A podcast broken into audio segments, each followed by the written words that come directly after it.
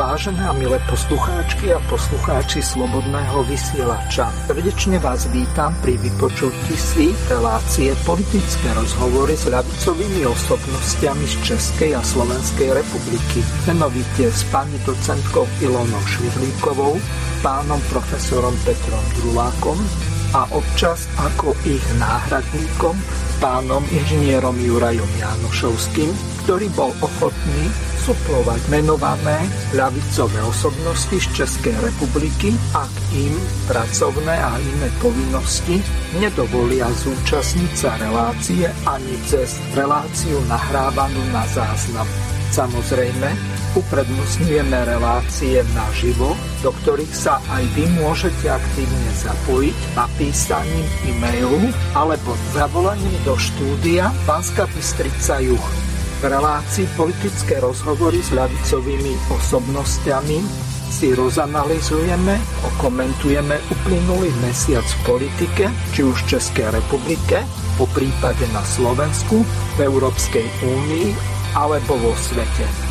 Od mikrofónu a od techniky vás zdraví moderátor Miroslav Hazucha, ktorý vám praje príjemné a ničím nerušené vypočutie si tejto relácie s tými najlepšími hostiami z Českej republiky, ktorí máme a ktorí zároveň sú ochotní sa s vami podeliť o ich politické a ekonomické vedomosti, znalosti a postoje aktuálnym politickým otázkam. Prajem vám príjemný podvečer s internetovým rádiom Slobodný vysielač.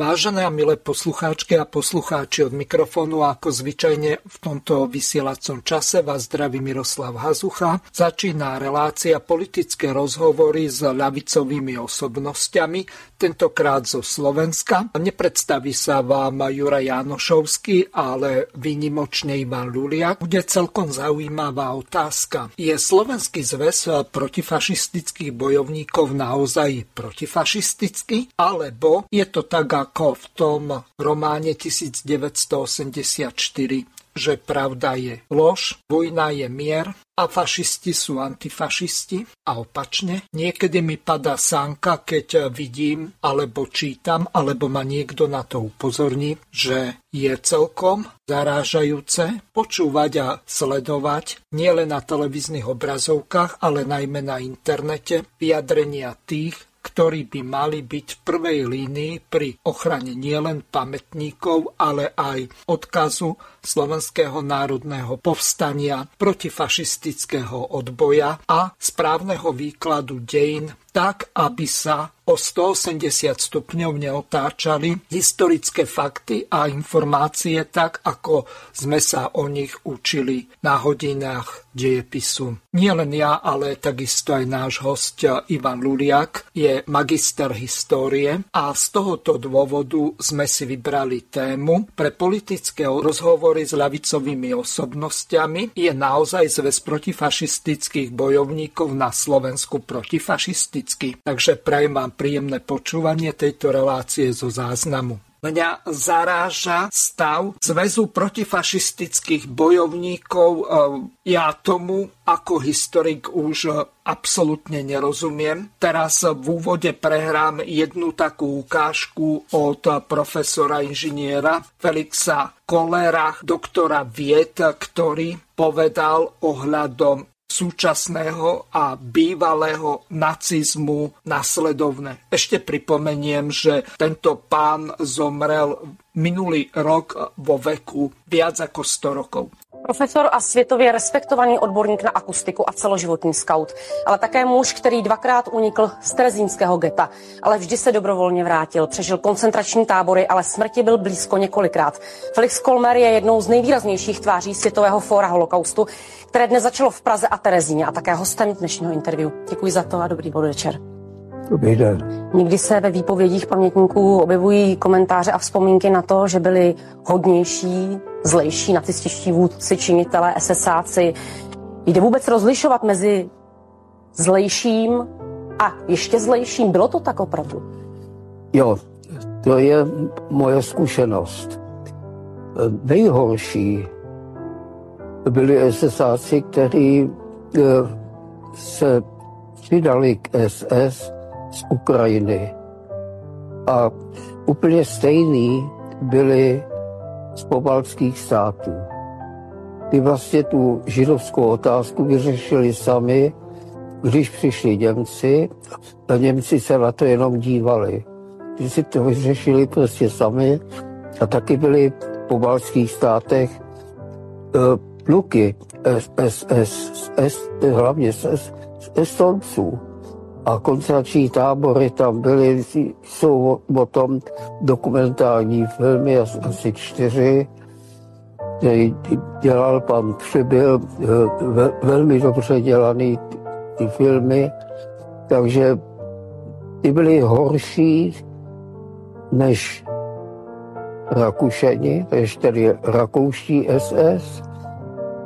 A vlastně ty, ještě ty nejlepší byly vlastně ty německý SS. Je to, eh, je, je to komický, ale je to tak. Počúvate slobodný vysielač. Počul si, Ivko, eh, túto základnú informáciu od eh, profesora? No, čo ťa to povedať? No, um, pozri sa, mňa prekvapila jedna vec.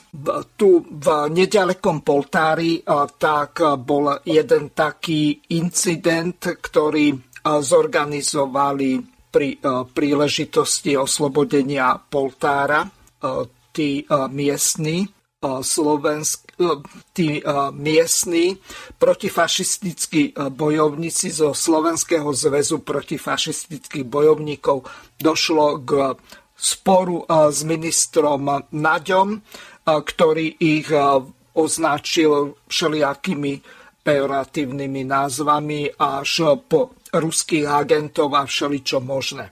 Na to reagoval predseda Slovenského zväzu protifašistických bojovníkov v liste ministrovi Naďovi, kde uviedol prvom rade vám chcem pripomenúť fakt, že Slovenský zväz protifašistických bojovníkov hneď na druhý deň po začati ruskej invázie na Ukrajinu, to je 25. februára 2022, odsúdil počítanie vojsk Ruskej federácie v susednom štáte naša pozícia zostáva v tejto veci nemená. Už 76 rokov sa staviame na e, už, e, už vyše 76 rokov staviame na hodnotách antifašizmu a pravdivom obraze historických udalostí to tomu Sečkárovi preskočilo, alebo čo? Pretože moje e, Vzdelanie historika hovorí o presnom opaku. Ja nie som ani na ruskej, ani na ukrajinskej strane.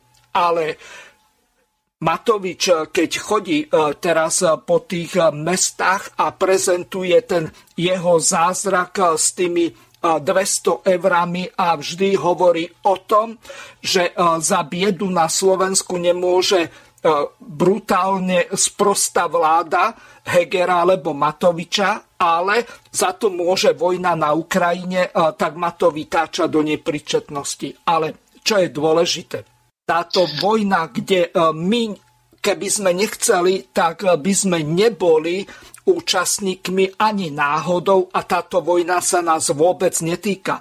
A tú otázku, ktorú Matovič napríklad kladie e, tým ľuďom, ak by napríklad Maďari pokiaľ by e, slovenskí neonacisti tak e, také svinstva robili, aké robia e, napríklad tí banderovci na tej východnej časti Ukrajiny, teraz už časti Ruskej federácie, kde prebieha tá národoslobodenecká vojna momentálne, to už nedá sa nazvať ani špeciálnou operáciou, tak v tom prípade ja, čo mám nejakých 30-35 kilometrov k dvom najbližším hraničným prechodom, tak by som sa postavil na stranu tých Maďarov proti slovenským neonacistom. Ak by robili to isté.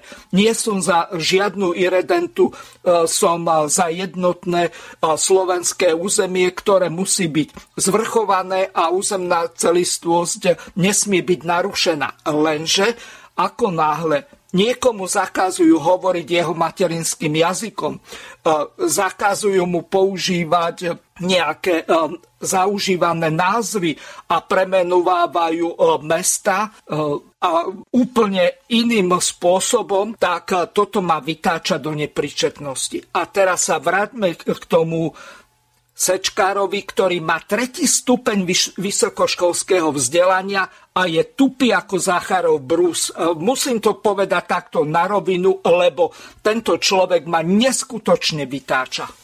Je to veľmi nešťastným spôsobom reakcia je smutné, že protifašistickí bojovníci, ku ktorým sa ja už nemám ani e, vôľu hlásiť, vystúpili takýmto dosť hlupým spôsobom. Ale pán Cečkár použil zbytočne ospravedlňujúci slovník.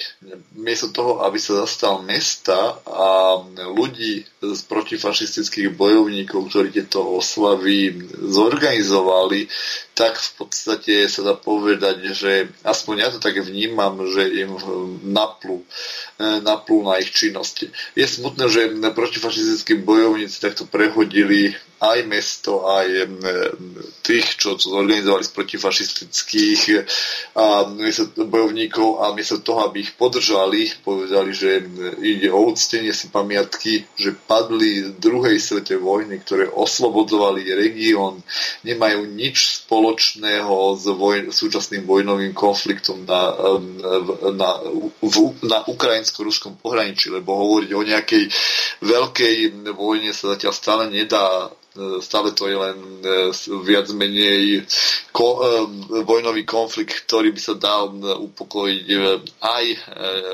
dohodami, rokovaním. Niekto ho potrebuje priživovať. Samozrejme, to vyjadrenie o tom, bolo, nechcem povedať, že podliezavé, ale zo strany pána Sečkara nebolo šťastné. Pán Sečkar ako predseda e, Zväzu protifašistických bojovníkov sa mal postaviť aj za mesto a mal sa postaviť aj za členov protifašistických bojovníkov, ktorí sa tohto zhromaždenia, e, zhromaždenia zúčastnili. Pretože minister obrany nemá pravdu. A je smutné, ak sa člen vlády tak, takýmto hlupým spôsobom vyjadruje o ľuďoch, o občanoch vlastnej krajiny. My sme e, vyštudovali Mirko históriu, takže my poznáme e, prejavy e, politikov naprieč dejinami. Vieme, ako vystupovali československí politici v období prvej česere, ale aj predtým, aj potom. A jedno musíme konštatovať, že ak sa prvorepublikovým politikom dalo hodčo vyčítať, tak určite nie takéto oplzlé a vyloženie primitívne, primitívne výrazy, ktoré použil minister obrany voči občanom vlastnej krajiny. A kvôli čomu? Len vlastne len pretože si uctili pamiatku padlých v druhej svetovej vojne. Ale čo majú? A ja sa pýtam opäť, a to nie je len prípad, eh, ktorý si spomínal, je to aj prípad ďalších eh, takýchto spomienok eh, na obete druhej svetovej vojny. Čo majú padli na Slavíne spoločné s, so súčasným konfliktom? Tu teraz máme, máme si presne vážiť osloboditeľov len kvôli tomu, že je v, našom, v našej blízkosti vojna. Ale vojny boli bohužiaľ aj budú my ich nevyriešime. A je smutné, že stále niekto musí futurovať zbranie, pretože môže aj naša vláda vyhlasovať, že je za mier a e, ďalej futurovať zbranie, odzborovať Slovensko. Ale ak chce niekto skutočný mier, nebude e, takto postupovať. Bude sa snažiť obe bojúce strany e, e, nutiť, aby si sadli za rokovatý stôl. Však keď si Harlal Nehru povedal, že každá vojna končí rokovaním, prečo nie rokovať hneď? A ja sa pýtam, keď, má, keď máme odmietnúť vojnový konflikt v našej blízkosti a ak máme povedať, že sa nemá rozrásť do nedozerných rozmerov, tak e, povinnosťou vlády nie je odsudzovať vlastných občanov krajiny, ale postarať sa o to a urobiť všetko preto, aby e, obe bojujúce strany e, si sadli za rokovací stôl. A tu my sme bohužiaľ premeškali príležitosť. Tým, že my e, podporujeme jednu bojujúcu stranu, tak e, v podstate už sme, e, sme nepriamým e, účastníkom konfliktu. A to nie je dobre v takejto situácii. môžeme, môžeme konštatovať. Tak preto myslím, že prehlásenie vedúceho predstaviteľa, jedného z najhlavnejších predstaviteľov, pretože ide o predsedu ústredného výboru alebo ústrednej rady zväzu protifašistických bojovníkov, nie je vôbec správne a bolo vyloženie hlúpe nešťastné. Človek má pocit, že ako keby pán, e, pán predseda e, vystupoval v pozícii prosedníka, že všetko oni urobili hlúposti, my ideme, my sa ospravedlňujeme ministerstvu obrany. A to je to najhoršie, že čo e, mohli protifašistickí bojovníci urobiť. No, dobre, Ivko, ty si bol členom tohoto Zväzu protifašistických bojovníkov na Slovensku dlhé roky. Mohol by si nejakou takou orálnou históriou vysvetliť našim poslucháčom, pokiaľ to dokážeš, aspoň z tvojho uhla pohľadu, kde nastal ten zlom toho oportunizmu, ak to môžem tak nazvať, týchto čelných predstaviteľov, pretože tá ústredná rada mne pripada ako tlupa tých najväčších oportunistov a utilitaristov, ktorí robia všetko preto, aby e, dostali od štátu peniaze e, na svoje platy. A to, e, čo je v tých jednotlivých okresných organizáciách tohoto zväzu protifašistických bojovníkov Niektorí hovoria, že majú okolo 18 tisíc členov, čo je obrovské množstvo pre takúto dobrovoľníckú organizáciu, ktorá je v podstate de facto občianským združením. A e, navyše, čo ma vrcholne rozčuluje, keď sa pozriem do ústavy do článku 29 odsek 4, a tam hrubo parafrázujem, e, tak politické strany, e, politické hnutia, potom ďalšie takéto organizácie, ako sú občianské združenia, spolky, nadácie, aj keď to tam nie je uvedené dokonca církvy, tak by mali byť oddelené od štátu prečo tomu tak nie je a prečo Slovenská republika alebo vláda futruje peniaze do takýchto politických mimovládok, ktoré im v podstate idú po ruke, nevykonávajú svoju činnosť tak, ako to majú v stanovách. Ak je raz niekto protifašistickým bojovníkom, tak musí byť jeho psov povinnosťou sa e, starať o to, aby e, sa neničili kdekoľvek na svete, napríklad po pomníky padlých, nezneúctievali sa pietné miesta, hrobové miesta a ďalšie. Čo je to za ultradebilina osvietiť? Napríklad Slavin v Bratislave na modro-žlto, to sme sa úplne zbláznili alebo zbanderizovali, veď vieme, že až do roku 1947, takmer do konca roku e, minimálne do neskorej jesene, tak sa vyháňali stadialto banderovci dva roky po vojne. To kde sme sa zase dostali? E, ja, ti, ja, keď tak, ja som sklamaný aj z iných vecí, e, keď sa tohto týka. Najskôr poviem od konca ja mám obavu, že nebude existovať vôľa po výskume, keď, keď to môžem povedať zo strany ako vyštudovaných historikov o tému zločinov banderizmu. Jednak to nepripustia zrejme ani univerzity, ako tému či na ďalší výskum a jednak mám obavu, že ani nie je, nechcem povedať, že vhodná politická situácia. Keď čítaš noviny a mainstreamovú tlač, tak zistíš v podstate, že je tendencia nielen už ospravedlňovať banderovské zločiny, ale ich dokonca aj popierať. A to je to najhoršie. Zatiaľ sa to neprijavilo tou plnou silou, pretože stále sú ľudia, ktorí si pamätajú. Ešte je množstvo žijúcich účastníkov, nie ich tak veľa, ako ich bolo možno pred 5, 10, 15 rokmi, ale stále niektorí sú, ktorí si pamätajú toto obdobie. Ale mám obavu ako historik, e, vyštudovaný historik, v podstate e, si študoval aj ty históriu, že e, obraz banderizmu bude značne skreslený. Už sa to robí. A v časti, napríklad, keď si tak zoberieme v polskej spoločnosti, e, tiež e, vládne určitý odpor voči tomu, lebo Poliaci majú ešte viacej skúsenosti s banderizmom ako Slovenská republika. Ale to je to prvé najhoršie. A najmä podkarpatskí Rusínia, tá Volínska oblasť e, od podkarpatskej Rusy e, na sever, veď e, tie masakry, ktoré urobili oni na tých či už českých alebo polských volínskych občanov v tom čase, či už Československá alebo Polska, tak to bolo niečo nehorázne. Ako je vlastne možné, že v tom čase na polskom alebo československom území mohli banderovci rozvíjať takúto činnosť a dochádzalo tam k masovým vraždám 10 tisícov, možno až 100 tisíc ľudí, najmä tých volinských Poliakov alebo volinských Rusínov, volinských Čechov, veď to boli občania iného štátu. Tu nikto nepovie, že medzi Československou republikou, to znamená napríklad poslednou obcov so železničnou traťou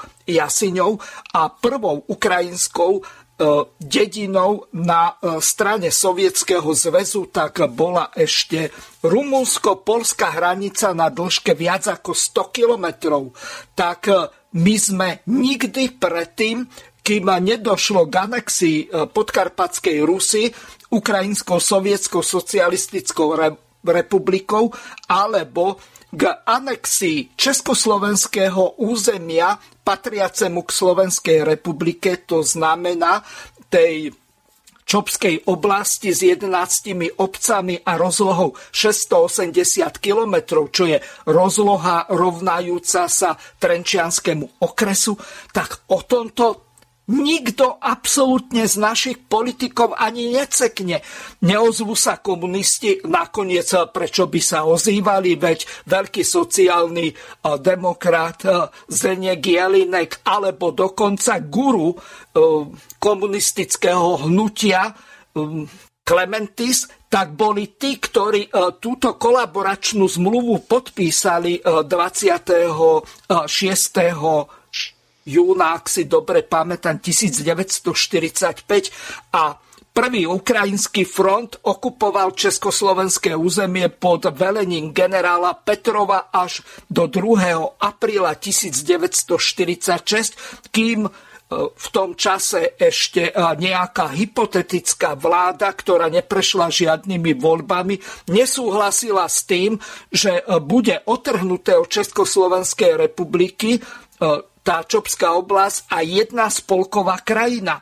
Až do 1.1.1949 tak sme mali tzv. krajinský spôsob rozdelenia republiky. E, boli e, České zemne, Moravsko-Slieske, Slovenské a Podkarpatská Rus, čiže to bola spolková krajina, aj keď bol unitárny systém. Čiže e, teraz sa ťa pýtam, ako historika, ako je vlastne možné, že Slováci sa postavia na stranu okupantov nášho československého a e, dokonca nášho výslovne slovenského územia a nikto nemá záujem povedať historickú pravdu vypadnite z nášho územia banderovskí alebo komunistickí Ukrajinci a vráte nám e, to, čo ste nám anektovali. Veď e, toto je naše územie. A tu e, my posúvame tam hromadu zbraní, S-300, stíhačky, transportéry, tanky, veď my sme splnili Putinov plán, lenže nie militarizácie Ukrajiny, ale demilitarizácie Slovenska. Mirko, ono, ja ti poviem tak, e, ja mám takú, e, ja mám takú obavu, že e, Slovensko nepri, neprijalo podkarpatskú Rus ako takú v celom tom období vývoja Československej republiky. Ja, z historického hľadiska, keď si aj pozrieš rokovania parla, parlamentarizmu, tak boli určite zaznávanie aj zo strany ľudáckých politikov, že a podkarpatská Rus, čo to je. Takže, takže to je jedna No, uh, Ivko, ale jedna veľmi dôležitá vec. Slovenská republika po uh, 14. marci 1939 tak prehrala malú vojnu. Oni ano, vôbec nemali záujem hájiť podkarpackú Rus, oni sa jednoducho na to vykašľali. Áno, presne. A to, to, tam je možno prvý počiatok toho všetkého, že ani neskôr potom, že sa tej podkarpatskej Rusie po, tej, po roku, alebo zakarpatskej Ukrajine po roku 1945 tak ľahko zdali. O, vieš čo, o, ten termín Zakarpatská Ukrajina je totálne zvrátený vzhľadom na to, Rus, čo som povedal tam, keď bolo referendum, tak 3% sa len prihlásili k Ukrajincom z tých obyvateľov a to bolo referendum v roku 1919, keď pristupovali a riešila sa otázka, či sa to pripojí k Sovietskému zväzu, či ostanú samostatní, alebo sa pripojí to k Československu.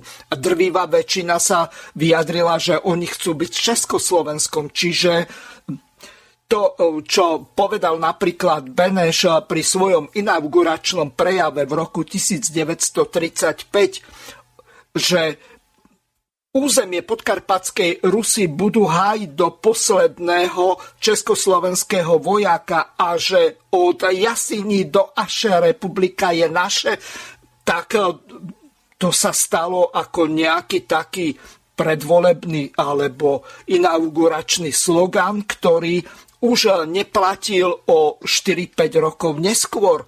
A pre... toto ma zaráža celé. Ale zober si, ale, ale keď sa tak e, pozrieš e, objektívne, tak predstav si, že roku 1918, možno trošku odbočím, boli voľby do, prvé voľby do obecných zastupiteľstiev. Známe boli tým, že mohli prvýkrát voliť aj ženy, ale čo bolo zaujímavé, na Slovensku to vyvolalo odpor, že na slovenskom území sa ne, nevolí že sú e, vymenovaní e, nejakí vládni komisári alebo e, úradníci na spôsob vládnych komisárov, ktorí správujú slovenské obce. Tento odpor tam bol veľmi badateľný a Stivinová vláda, ktorá sa dá povedať, že vznikla, ne, vznikla z volieb neobjektívne, lebo sa volilo len v českých zemiach, tak, tak vyvolalo to určite postihnutie najmä na Slovensku. Ale teraz si zober, roku 1920, o dva roky neskôr prišli prvé parlamentné voľby.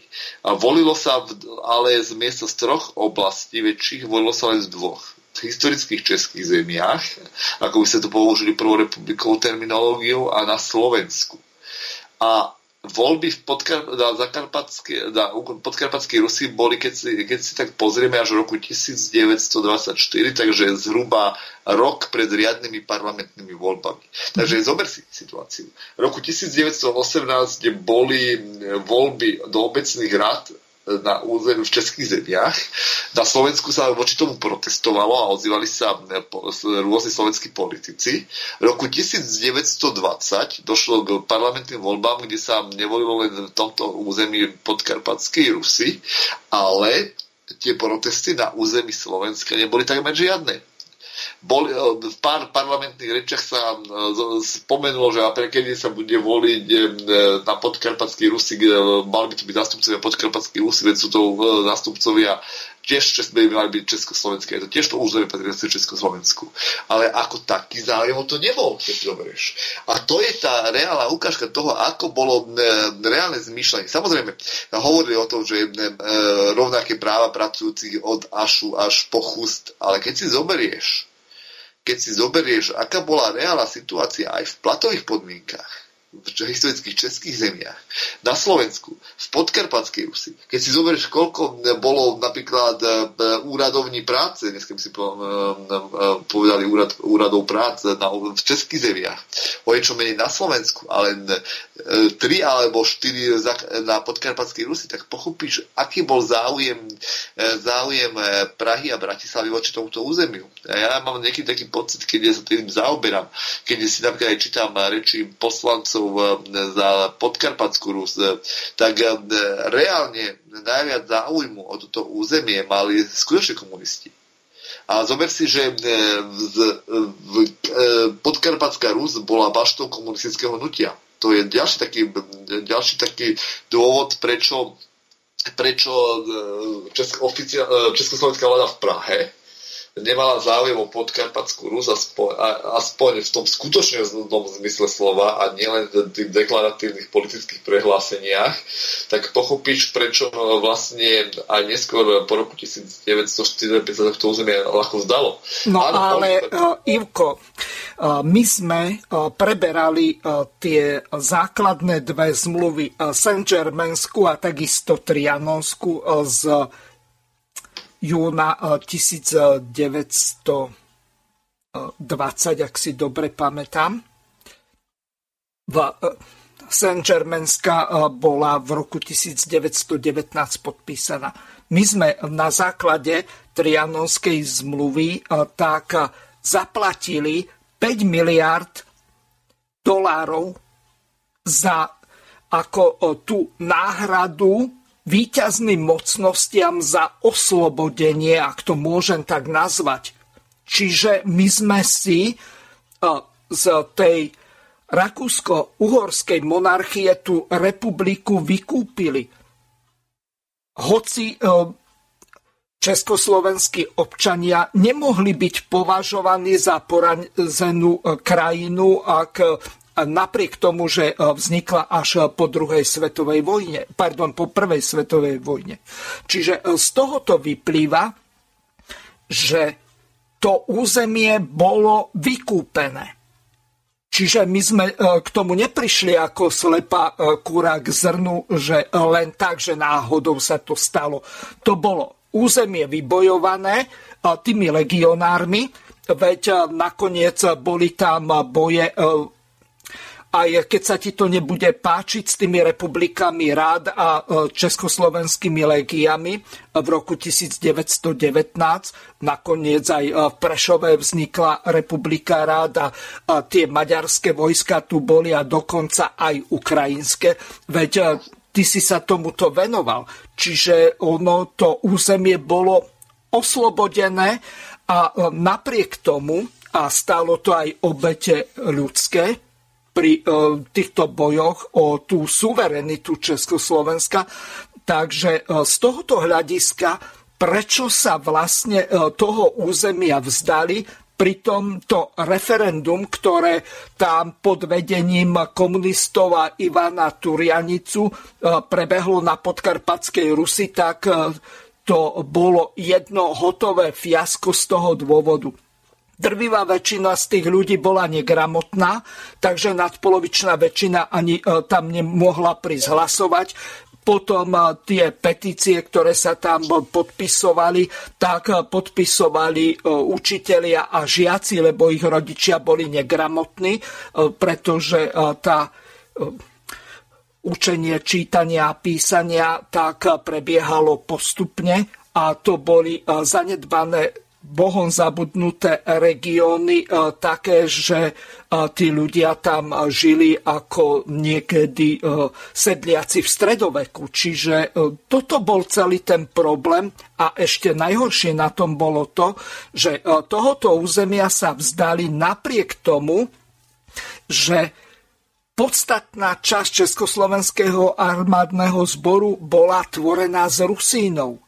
Vieš, čiže oni nemohli si prísť oslobodiť svoju vlastnú krajinu, hoci e, tých priesmykov tam bolo 6 a oni išli oblúkom e, cez Duklu, cez polské územie, aby Ukrajinci mohli u, uzurpovať toto územie, lebo oni si to oslobodili, tak si to pripoja k e, svojmu štátu, k Ukrajinskej sovietskej socialistickej republike?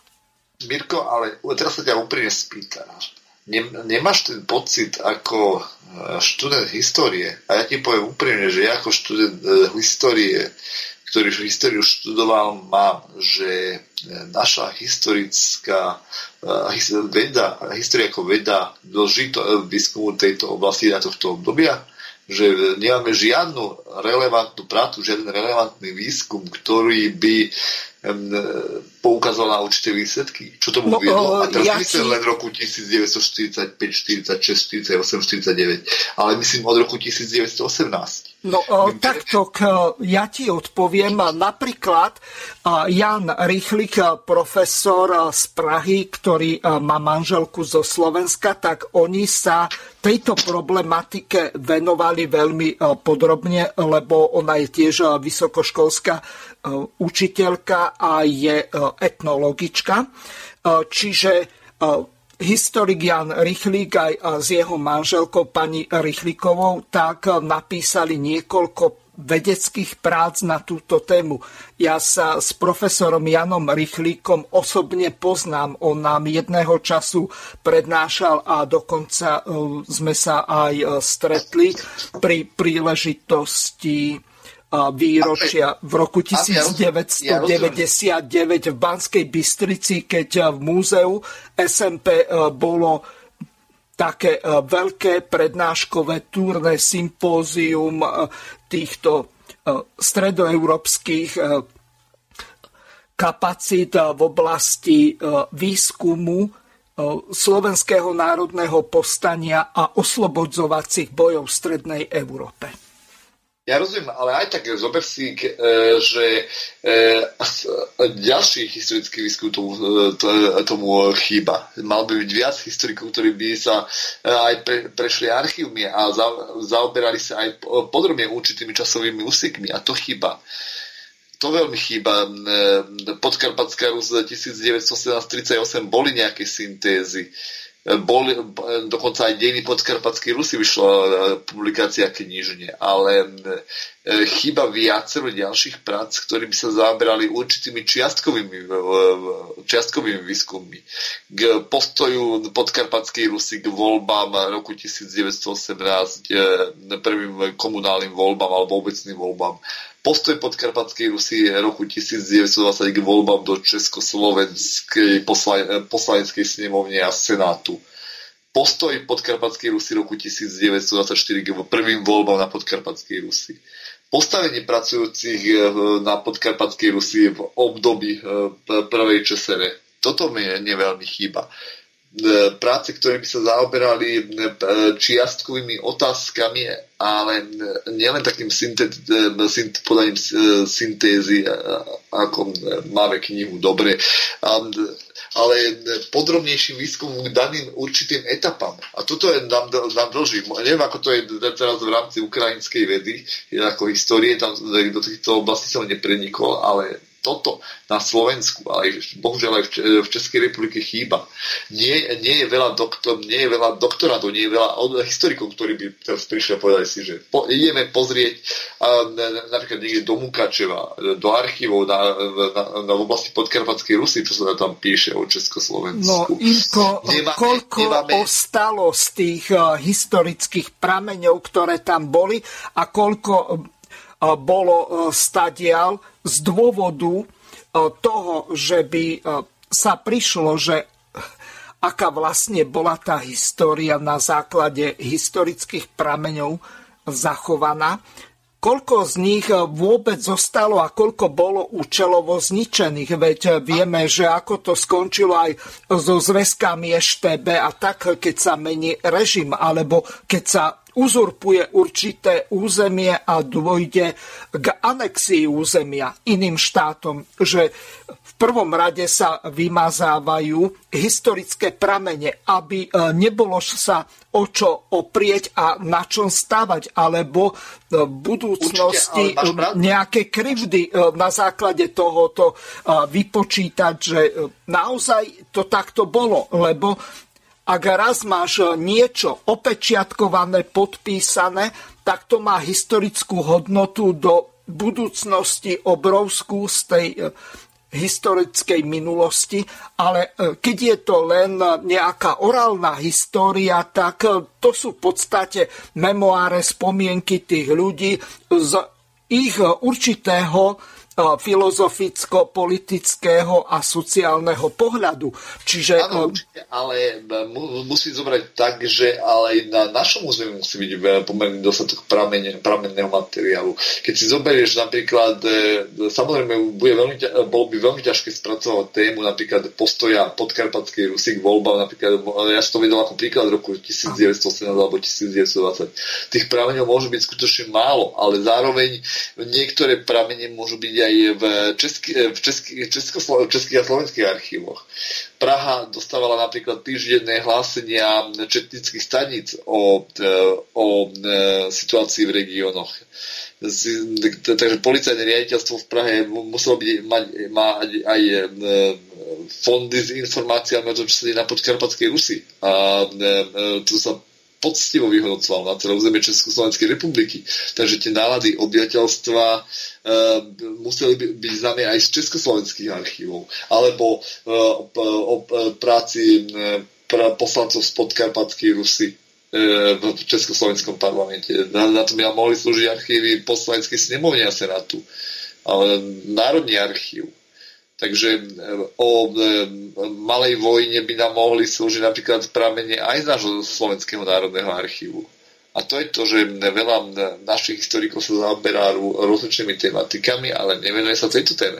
Mm. A tejto téme najmä z pohľadu československých archívov by bolo zaujímavé zistiť viacej informácií. Lebo zober si, že z ukrajinských zistíme málo. My nevieme, čo je v archívoch, nevieme, čo je dokonca v Moskve nevieme, čo je v archívoch v Kieve, nevieme, či môžeme sa spoliať na regionálne archívy na Ukrajine a nejaká tá situácia. To je už viac otázka pre ukrajinských historikov ako pre slovenských. Ale tak ako podobne nemáme spracovanú vôbec a teraz si úprimne povedzme, po roku 1989 sme sústavne zanedbávali výskum e, nielen tejto oblasti, do, o tejto oblasti dokonca od roku 1945 a dokonca aj predtým sa zanedbávala. Ale banderovský, banderovský fašizmus ako taký zanedbávame od roku 1989. Ak na celé Československo e, e, zoberieme, že vyšla len jedna práca o banderovskom fašizme, tak to je po roku 1989, tak to je veľmi málo. A toto je to, čo, prečo vlastne ľudská pamäť začína zlíhavať a začíname dokonca popírať, že boli nejaké, nejaké zločiny banderovského fašizmu.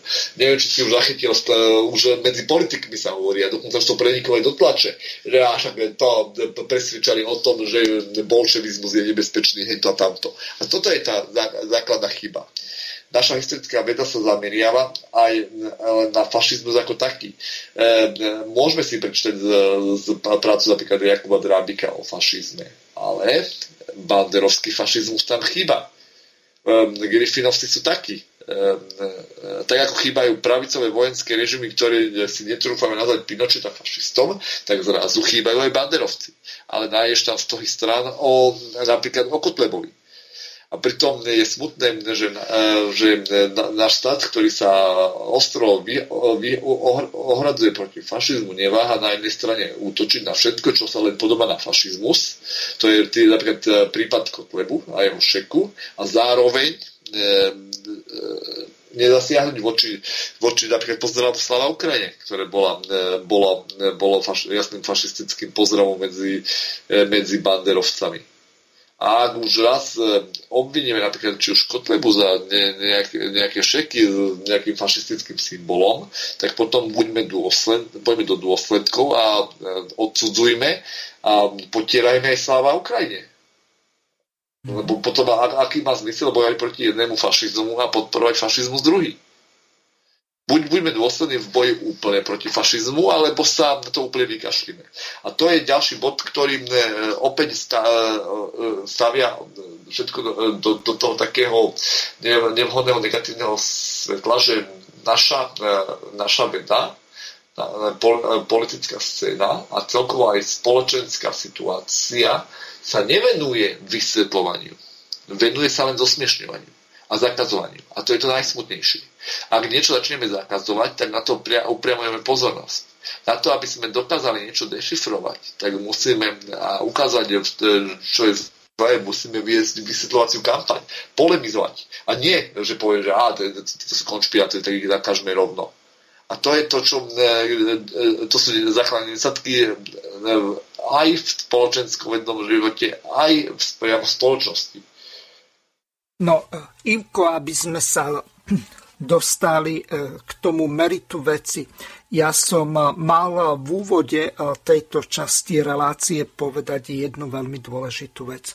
Ja som nikdy som sa, ak mám byť úprimný, nejako nezaoberal, ani ne, nikdy som nemal nejaký zámer alebo túžbu stať sa členom Slovenského zväzu protifašistických bojovníkov. Nebyť hodinového rozhovoru s jedným z čelných predstaviteľov hnutia brat za brata, čiže s Matušom Alexom ja by som o tom, že kde vlastne klesol alebo padol zväz protifašistických bojovníkov vôbec nevedel. Veď Matúš ma upozornil na to, že aké idiotské vyhlásenie e, dáva Sečkar a dokonca, že na web stránke ešte aj s ukrajinskou zástavou, tak boli nejaké e, tie e, symboly prekresľované, že oni e, ako bojovníci e, proti fašizmu sa de facto stávajú na stranu banderovských fašistov. To, to je niečo také, že je to nemysliteľné, veď to je popretie tej elementárnej podstaty boja proti fašizmu. Vyhlásiť Putina za vojnového zločinca a zatrepať ho do hágu, alebo e, urobiť z toho, kto bojuje za zrovnoprávnenie veď e, národov, alebo za používanie materinskej reči, veď to je základný princíp toho, eh, čo kedysi hovoril aj Lenin v tom jeho dekrete zameranom na slobodu národov, na národné povedomie, na národné sebaurčenie. Veď toto je úplný základ. Ak je niekto, prenasledovaný e, za to, za čo nemôže, že sa on narodil s určitou národnosťou a má určitých e, rodičov, ktorí e, patria k nejakej národnostnej menšine, ktorá má 10 miliónov, veď to je veľkosť Českej republiky, tí, ktorí hovoria v Donecku, Luhansku, Záporoží a na Kríme, Veď a... toto je nemysliteľné niečo. Mirko, ale ak si to zoberieš, tak keď si celkom pozrieš dejiny tých eh, obdobia, eh, v rámci dejin obdobie tých krátko po prvej svetovej vojne, tak môžeme zistiť, že vlastne vtedy sa tá otázka jazykových práv menšín brala oveľa vážnejšie, ako je to teraz Správne si spomínala aj Leninovú právo na seba určení národov. Zároveň e, veľké množstvo jazykov, ktoré sa používalo ako úradné aj na území e, v tom čase aj nastupujúceho sovietového Ruska, či pretiež aj dokonca aj obdobie prvej revolúcii ruskej. Ale napríklad aj Československa môžeme ako typickým príkladom uviezť nás Československý parlament Keby sme si pozreli archív Čes- Československého parlamentarizmu a parlamentný archív, tak zistíme vlastne, že, že e, poslanecká snemovňa a senát prvej Československej republiky bol malý Babylon, pretože úradný jazyk, ktorým si mohol vystúpiť na pôde e, parlamentarizmu, bol rozmanitý. E, úradné jazyky v poslaneckej snemovni a v senáte na prvej e, republiky bola čeština, slovenčina, nemčina, polština, maďarčina, e, rusinsky a ešte dokonca aj ruský jazyk. Takže na pôde Československého parlamentarizmu si mohol hovoriť s rôznymi jazykmi tak mohol vystupovať česko, českí politici po česky, slovenský typu Hlinku, ale aj Jurigu, alebo aj Dérera, či komunistu, komun, to rýchlo nenapadne nejaký komunistický politik Slovenska, mohli hovoriť po slovensky.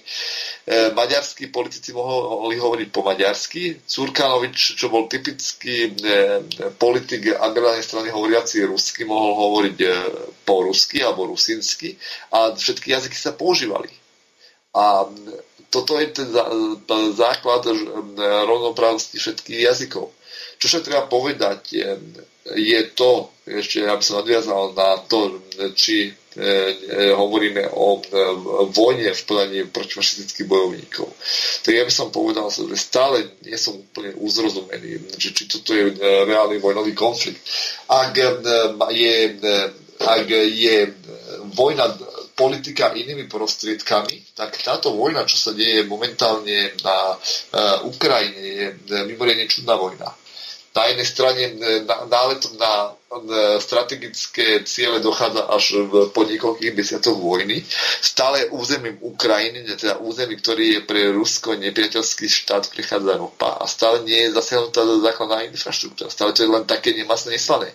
A teraz je otázka. Vyváža sa kontaminované obilie e, chemickými Áno. zakázanými látkami napríklad. Áno, Áno, a teraz si zober, že hovoríme o nejakých vojnových zločinoch, ale ak si porovnáme všetky vojnové konflikty 20. storočia, počnúť po druhej svetovej vojne, myslím teraz, počnúť s vojnou, vojnou v Koreji, vojnou vo Vietname až po vojny modernej doby, tak zistíme, že táto vojna vôbec nemá logiku. No, a, má logiku a, z toho hľadiska, že drvivá väčšina. E, to je e, typická vojna občianského charakteru, kde bojujúce strany vedú občianskú vojnu, ktorá začala niekedy už v roku 2013, ešte pred Majdanom.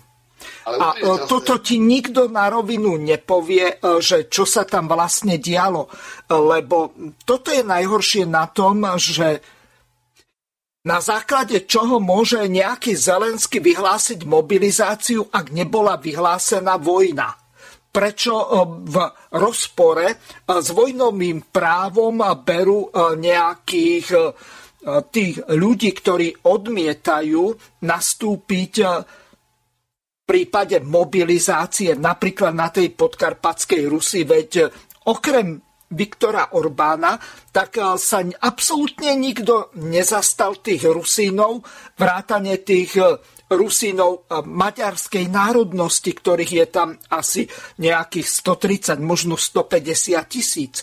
Čiže z tohoto hľadiska je to priam absurdné. Ako môže niekto mobilizovať do armády 100 tisíce ľudí bez toho, že by bola vyhlásená vojna?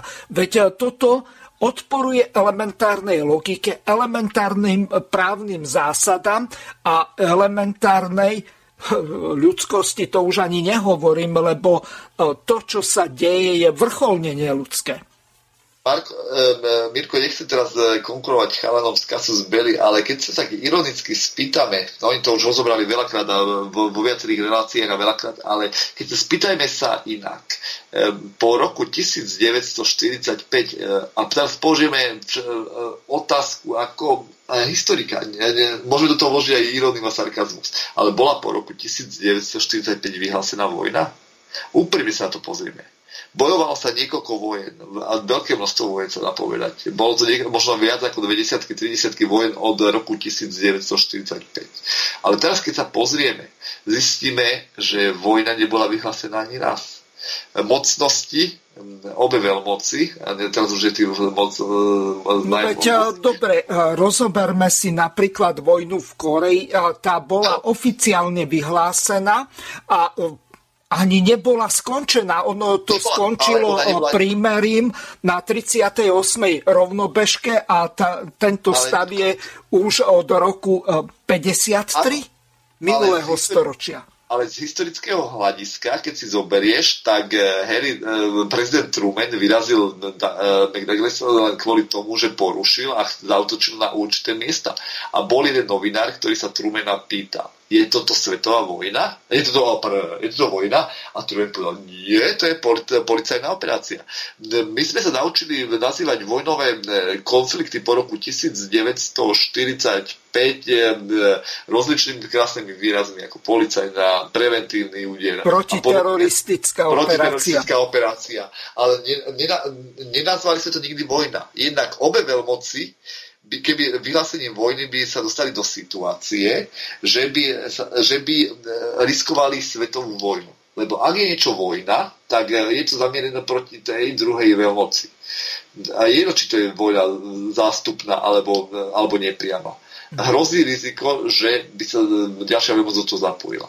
Preto aj toto je, Rusi nazývajú ako policajná operácia. No, špeciálna vojenská operácia. Špeciálna vojenská operácia a, a nenazývajú to vojnou, pretože ak by to nazvali vojnou, tak e, by nastala situácia, že by, by to, to veľmoci neustriehli. Preto ja sa zatiaľ neobávam toho, že by ne, vypukol nejaký nedozerný veľký konflikt nedozerných rozmerov.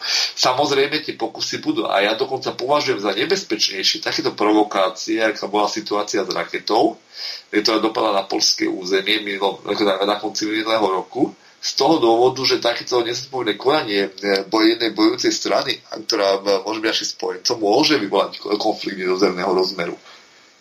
No, a to ale... je to najnebezpečnejšie, že my nevieme, my nevieme čo prinesie, e, prinesie po pohľad jednej bojujúcej strany. Ak niekto povie, že to bola ruská raketa, tak môžeme povedať, že najbližšie k vojne sme mali koncom minulého roka. No lenže jedna veľmi dôležitá vec. Tá raketa nemohla byť e, ruská z jedného prostého dôvodu. Na základe e, tých e, fragmentov, ktoré zničili ten traktor a zabili dvoch ľudí na nejakom polnohospodárskej farme, alebo čo to bolo tam, tak bolo evidentné, e, že sú z protiraketového systému S-300. Čiže e, tá raketa má relatívne krátky dolet. E, napríklad naša S-300, tak tie rakety mali dolet 70 km, čiže ani zďaleka nemohli chrániť viac ako nejaký západoslovenský kraj.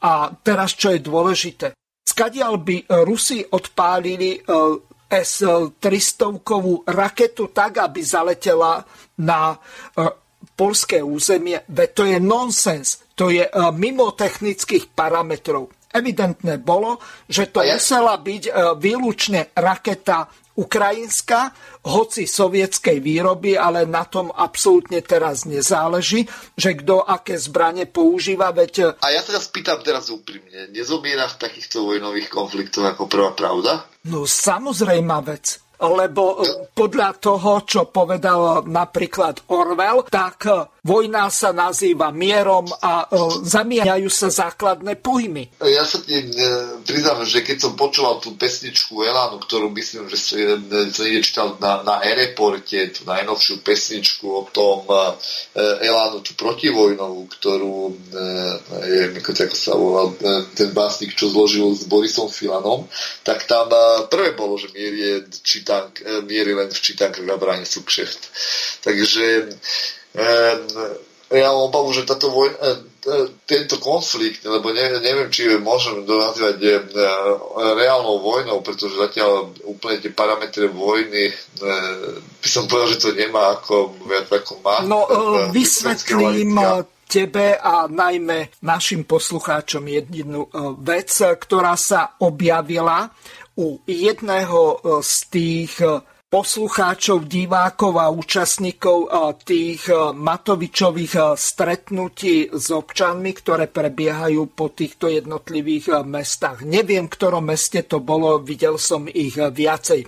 Eh, hrubo budem parafrázovať. Ten eh, účastník eh, tohoto stretnutia s Igorom Matovičom bez ochránky položil mu jednu dôležitú otázku, lebo Matovič stále argumentuje tým, že za to, že všetko sa zdražuje, že môže Putina, že si máme ísť pýtať peniaze od Putina ďalšie e, nezmysly, ale e, tá pointa spočívala v tom, že tento účastník tejto diskusie s Igorom Matovičom sa spýtal Igora Matoviča, vy si vôbec uvedomujete, že Ruská federácia ako nástupca Sovietskeho zväzu v zmysle právnych, medzinárodnoprávnych náležitostí a záväzkov voči napríklad OSN a ďalším e, štátom, e, ktoré sú združené, veď e, Ruská federácia za sovietský zväz prebrala napríklad právo veta. Ruská federácia prebrala e,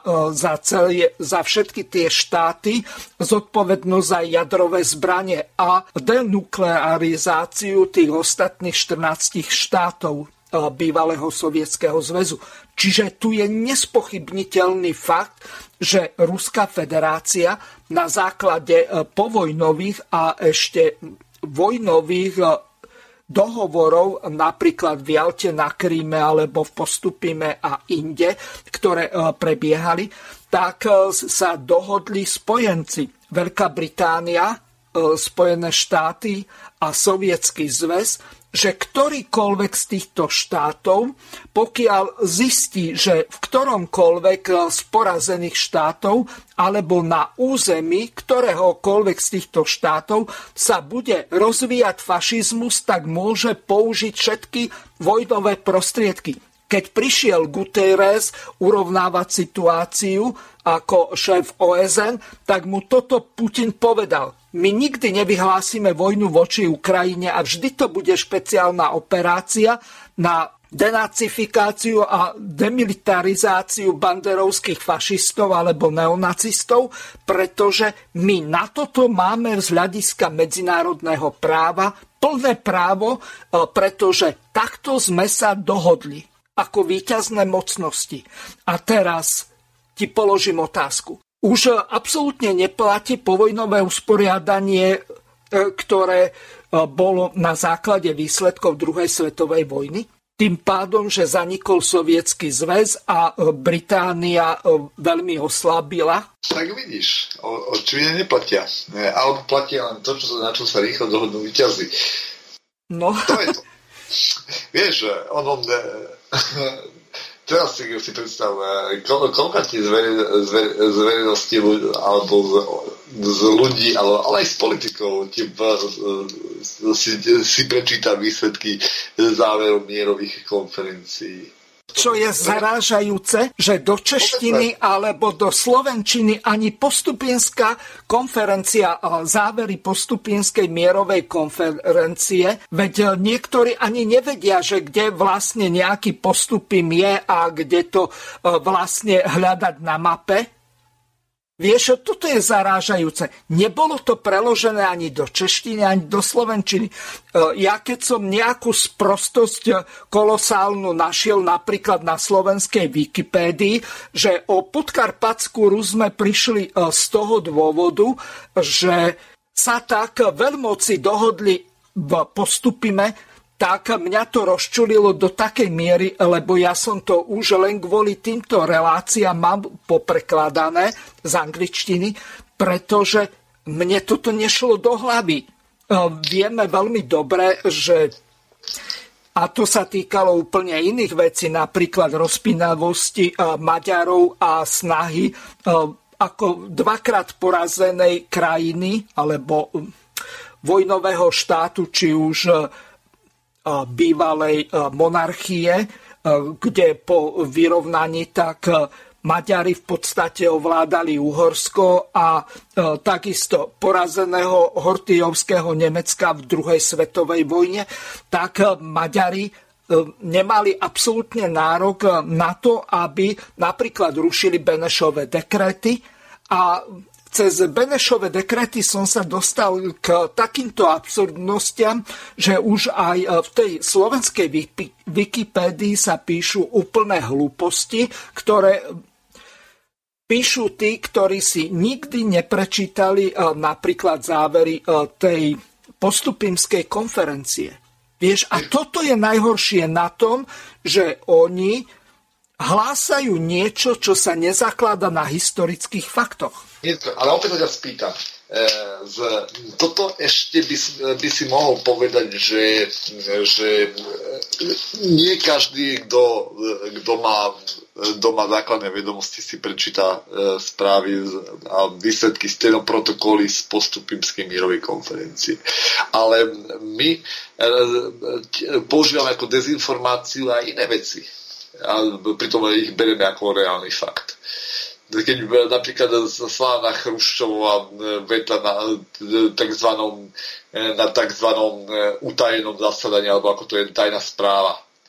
Že to je základná ukážka toho, keď čítaš na Wikipedii Chruščovú správu na, na tajnom zasadaní, alebo ako to oni nazývajú, tajný prejav Chruščova, že to je nezmysel keď si pozrieš steno, steno, oficiálnom stenografii Českom odčešení 20. sajuzdu komunisty Českej partii Sovietského sajúza, zistíš, že táto správa tam je v stenoprotokole.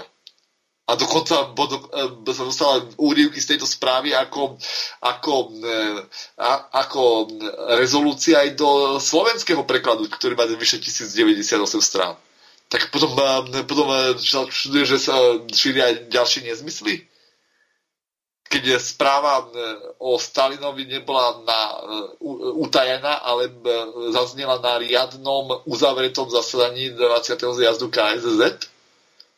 Očakáva, že ľudia budú hľadať jemné, jemné odchylky v protokoloch a správy, ktoré sa dostávajú do učeníc histórie a dejín, ako vytrhnuté úplne z kontextu, že budú brať ako správne? A to je ten základ, ktorú my ako historici, samotní historici toho nemáme, nemáme jasno. Ale čo to očakávame od nejakého e, pisárka, ktorý sa zaujíma o dejiny a rozumie sa napísať niečo na Wikipédiu. A to je to, kde e, sú rôzne nedostatky. A to, to je to, čo e, si zle vykladáme. A to je to, čo... Uh-huh.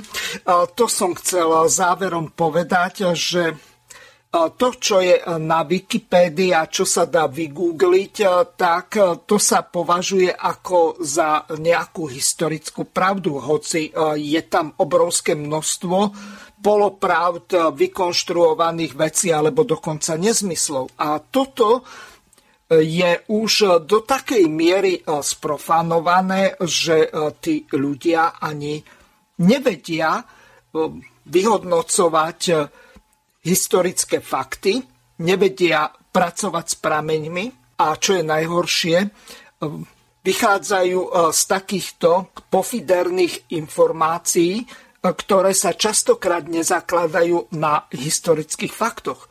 A, a Mirko, potom, kde chceme dôjsť? Až sa ťa spýtam e, jednu takú základnú vec.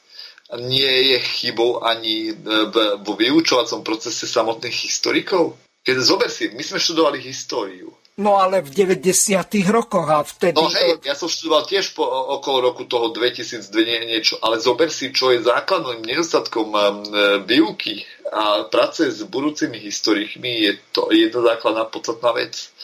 Historici sú vedení k tomu, aby kriticky príjmali pramene sú vedení k tomu, aby sa venovali čítaniu čo najväčšieho množstva literatúry. Majú rozličné prosemináre, semináre. Každý, každý jeden historik prvoročiak prichádza historickým proseminárom, kde sa učí písať práce. Ale čo veľmi chýba vo výučbe histórie, a ja to, ja to všímam aj na základe mojich skúseností, aj keď vidím, ako sa učia noví historici, je to, že historika ako takého nevedú, nevedie vyuč, vyuč, proces výučby k skúmaniu priamo archívnych prameňov. Keď si, ak si do, ak, e, ja som zažil tak, že ja som sa prvýkrát dostal do kontaktu s archívnymi prameňmi, až keď som písal e, diplomovú prácu. Nie je to neskoro už? Úprimne sa ťa pýtam, a toto je tiež nedostatok, e, ktorú aj my trpieme my historici, vyštudovaní že väčšina, väčšina historikov, keď sa dostáva do e, kontaktu s archívom, musí študovať archívnictvo. No veď Ale... E, dobre, lenže ako môže historika pracovať so sekundárnymi e, prameňmi, alebo keď k tým primárnym, ktoré sú v archíve, sa ani nedostane. Áno, ale ja, preto, práve preto je základom, že ja si myslím, že už e, práca e, s his, e, historikou ako vyučovací proces napríklad v takom štvrtom a piatom ročníku, teda po, bakalá, po dneskajšej bakalatúre by sme mohli povedať, by mal byť už systematicky riadený aj na prácu v archíve. Pretože historik, ktorý príde, príde skúmať na už archívny materiál, Dva, samozrejme, stredoveka to má oveľa ťažšie. Ťažšie sa dostane k pramenným materiálom e, rozličnej e, geografickej alebo inej proveniencie, keď má problém e, problém už priamo s určitým typom prameňov, aby ich dostal. Ale historik 20. storočia už ten prístup má jednoduchší. Ale keď počúvaš napríklad mladých historikov, na, nielen na konferenciách, ale keď prídeš na, napríklad na univerzity, tak zistíš, že veľa historikov ti vie pekne rozprávať, ale na základe kníh, ktoré boli napísané. A to je tá chyba. Napríklad, e, keď počúvaš historikov, ako chvália napríklad dielo Timothyho Schnidera, e, ktorý, e, a pozrieš si jeho poznámkový aparát, zistíš, že historikom chýba nielen reálne kritické zmýšľanie, ale aj overovať si ďalšie fakty. No takto, posledná poznámka. Ja napríklad pri obhajobe diplomovej práce som mal problém s tým, že ako jeden z mála, tak eh, som chodil do dvoch archívoch v Banskej Bystrici. Jeden bol v Radvani a druhý bol v meste, v starom.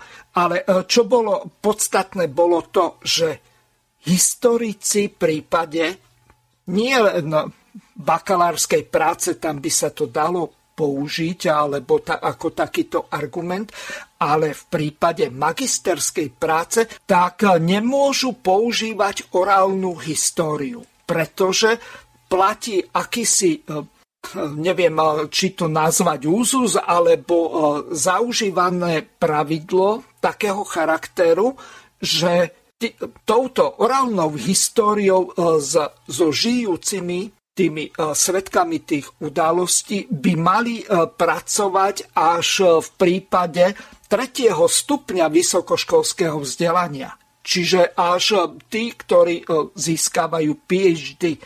Čiže tu už posúvanie tých nárokov na vyššie a vyššie typy toho vzdelania, tak do určitej miery to brzdia. A presne ty si povedal, že keď je to takto nastavené, že e, tie nároky sa čím ďalej e, znižujú na prácu s tými primárnymi historickými prameňmi, tak potom e, čo môžeme očakávať, keď niekto urobí povedzme prácu na úrovni vyššej, ako sa od neho požaduje a oni to posudzujú takým spôsobom, že nedodržal stanovené pravidlá pre vypracovanie magisterskej diplomovej práce.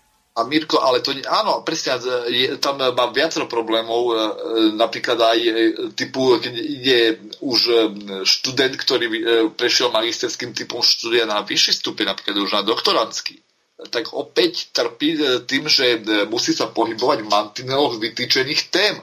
A to je ďalší problém. E, e, e, historik by mal už byť určitým spôsobom nezávislý a mal by byť iniciatíva na jeho strane. Takže ak historik už prekladá nám ešte už tretí stupeň štúdia, už by mu nemala univerzita práce predkladať, ale mala by sa snažiť dotyčného historika napadať k tomu, aby už pracoval sám, aby si sám predkladal. Len položím ti otázku inak. Toto bádanie napríklad v archívoch v prípade malého doktorátu, napríklad PADR alebo PHDR, podľa toho, že či sa jedná o vedecký alebo učiteľský smer, nie je napríklad robené účelovo, že tí, ktorí si robia napríklad tie dizertačné práce, habilitačné práce alebo profesorské práce nevyužívajú e, týchto e, študentov, ak to môžem tak nazvať, ale tam sa ani v prípade PhD tretieho stupňa dá sa hovoriť o štúdiu, ale napríklad v prípade tohoto rigorózneho pokračovania, či oni ich nevyužívajú tým, že im zadávajú určité témy, aby mohli oni z tohoto čerpať a budovať si svoje kariéry. Napadlo ti to niekedy? Nám sa napríklad stávalo to, že my sme mali mimoriadne tvrdé semináre e, v prípade a hlavne tie seminárne práce v prípade, e, keď nám prednášali alebo tieto semináre viedli doktoranti, ktorí e, študovali a zároveň aj prednášali. ako interní zamestnanci. Oni dávali z cudzích jazykov určité veci prekladať, dokonca, čo mňa zarazilo, tak aj z gréčtiny. No, a čo som bol úplne nemčina, angličtina, to bolo úplne bežné, alebo dokonca maďarčina. Čiže, aby som sa dostal k tej pointe veci, toto zadávanie e, týchto tém pre napríklad rigorózne pokračovanie na získanie malého doktorátu, tak je častokrát utilitaristicky vedené takým spôsobom, aby tú mravenčiu prácu urobili e, tí, ktorí e, vypracovávajú takéto práce, pre tých, ktorí ich neskôr využijú možno, že až pokutným plagiatorským spôsobom, ako e, napríklad náš veľmi známy politolog za, za stranu SAS asi vieš, o koho sa jedná, ktorý mal dokonca dizertačnú prácu sfalšovanú. A teraz e, pohorel na tých auditorských e, testoch. Áno, ale vieš... Ty myslím potom... docenta Martina Klusa, aby bolo jasné našim poslucháčom. Áno, áno len vieš, ja predpokladal som, že ho spomieš, ale vieš, mňa to potom udivuje z toho hľadiska. Ehm, keď, keď sa vrátime k tej téme, že niekto niečo napíše na neoverené alebo e, historicky nesprávne na, na rozličné či už weby, či, typu Wikipédie, Takže či môžeme očakávať a kritizovať, keď samotní historici idú písať bakalárskú prácu, kde už by sa očakával nejaký spôsob práce s pramenným materiálom, a to isté potom aj neskôrších, na, už hlavne na magisterskej práci na, v rámci diplomových seminárov, že vlastne ty na diplomovom seminári by si už mal vlastne mať základy toho archívneho, archívneho, ar, archívneho postupu v praxi. Ja si pamätám, že ja keď som došiel prvýkrát do Slovenského národného archívu bádať výsledky Lubochnianského zjazdu, tak ja som bol neskúsené ucho, ktoré mal skúsen, teoretické vedomosti, ako je archívnictva, archívnictva, ale došiel som do praxe chcel som si zapísať záznam a sta, e, ešte starí e, archivári e, ťa spucovali, pretože si nemal cerusku napríklad. Ale pero, Teraz samozrejme, teraz e, mladí archivári už na to tak prísne neprihľadajú a, a už ti prichádzajú v ústretí viacej, ale zober si, že, že ako sa má mladý študent histórie toto všetko naučiť a či vlastne je e, vyštudovaný historik oprávnený povedať, že čo je správne a čo nie, keď sám očividne musí nadobudnúť e, praktické vedomosti z archívneho výskumu až neskôr v praxi. Ja napríklad teraz musím povedať, že teraz, e, ak som, ak som mimo vedy histórie a históriu robím viac menej vo voľnom čase, aby som sa nedostal do skúzu vedy, tak som v archíve podstatne viac času o to hovorím podstatne viac času popri inom zamestnaní, ako keď som bol počas vysokoškolského štúdia, keď som sa vedomal čisto len histórii. A to je, že vlastne v tomto je práca s historikmi veľmi, veľmi, nie že zle nastavená, ale nastavená takým nešťastným spôsobom. Prvý, ty nemôžeš dojsť prvýkrát do styku s archívom a pozerať sa, keď píšeš už vedeckú prácu, ktorú máš obhajovať ja, preto ja si myslím, že seminárne práce, ktoré, ktoré si ty robíš na základe výskumu nejakých literárnych prameňov, nejakých syntéz alebo vedeckých prác, článkov, sú istým spôsobom zbytočné. Lebo e, keď už budeš robiť vedeckú prácu, ktorú máš obhájiť, tak vychádza z úplne iných parametrov, ako e, to, čo sa učíš. A to je to, čo e, zapričinuje aj to, že, že, že máme nedostatky aj ako ľudia, čitatelia, od ktorých očakávame, že budú viacej premyšľať, ale keď my historici to nerobíme. No vieš, ale um, poslednú tému, ktorú otvorím, tak je napríklad to, že neprebieha žiadne skúmanie, hoci sa, neviem, či ste sa to aj vy tak učili, ale že medzi reálnou e, históriou a e, tou, ktorá sa má skúmať, by mal byť aspoň nejaký dvojgeneračný alebo 25-30 ročný odstup. A my od roku 1989 e, tak sme už prežili viac ako tých 25 alebo 30 rokov. Tu sa robí nejaký výskum v oblasti napríklad rozdelenia Československa.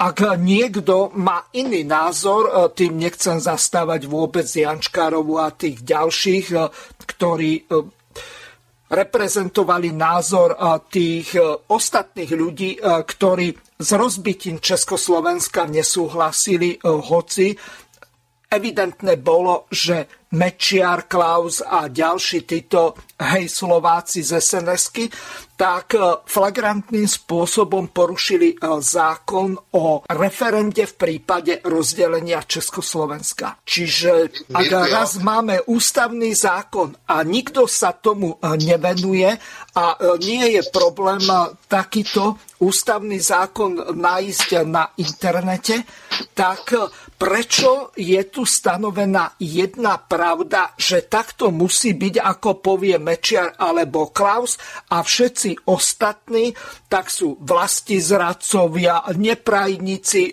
samostatnej Českej alebo Slovenskej republiky, alebo ja už neviem čo.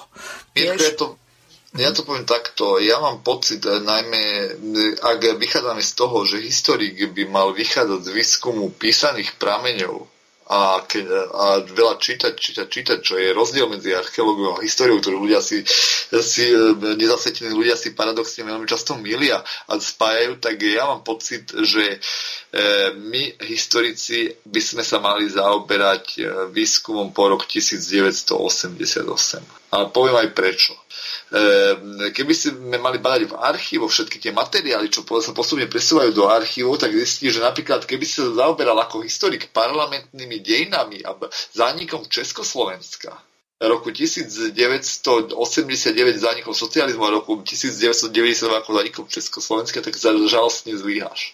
Máš stenoprotokoly na, e, na internete, čo je veľké plus, ale keby si chcel archívny výskum e, pochopiť na základe, na základe napríklad výborov, e, či už e, Národného zhromaždenia alebo Slovenskej národnej rady zistí, že nemôžeš, lebo v, tie materiály máš bovie kde kde. A to je to najhoršie.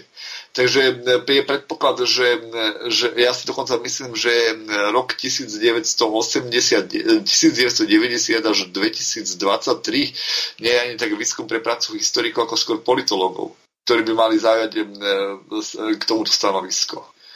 A dokonca, dokonca ja si myslím, že, že spájanie politológie ako vedy a histórie ako vedy by sa malo viacej približovať pretože historik, ktorý sa zaoberá dejinami, vychádza z určitých politi- politických paradigiem a z určitého výskumu politologického a politického systému.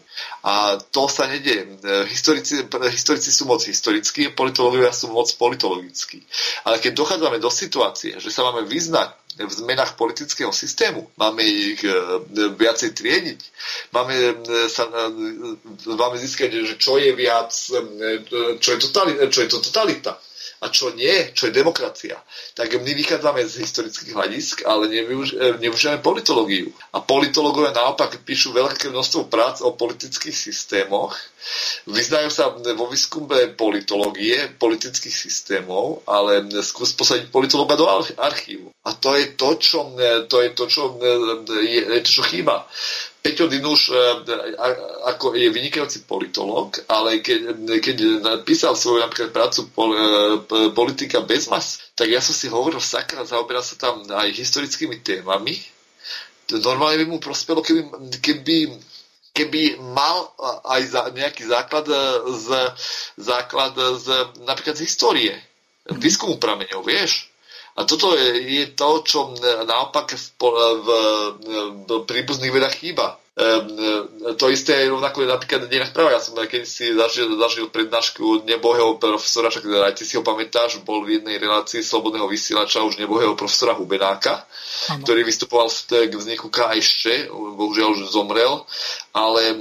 Aj je... u mňa bol v relácii. Áno, áno, bol v rámci aj slobodného vysielača u teba priamo. A on e, bol nečitateľný tým, že bol aj právnik, aj historik, riaditeľ Slo- Slovenského národného, v určitom období bol aj riaditeľ Slovenského národného archívu, ale dospel do bodu, že mali s tým problémy aj právnici, aj historici keď im prednášal. Pretože pre právnikov bol moc historický a pre historikov bol moc právnický. A to možno je to, čo nám chýba v, spoloče, v spoločenskej vede, aby sme sa vedeli vyznať vo viacerých týchto vedných odboroch, aby sme mali aspoň základy z, z nich.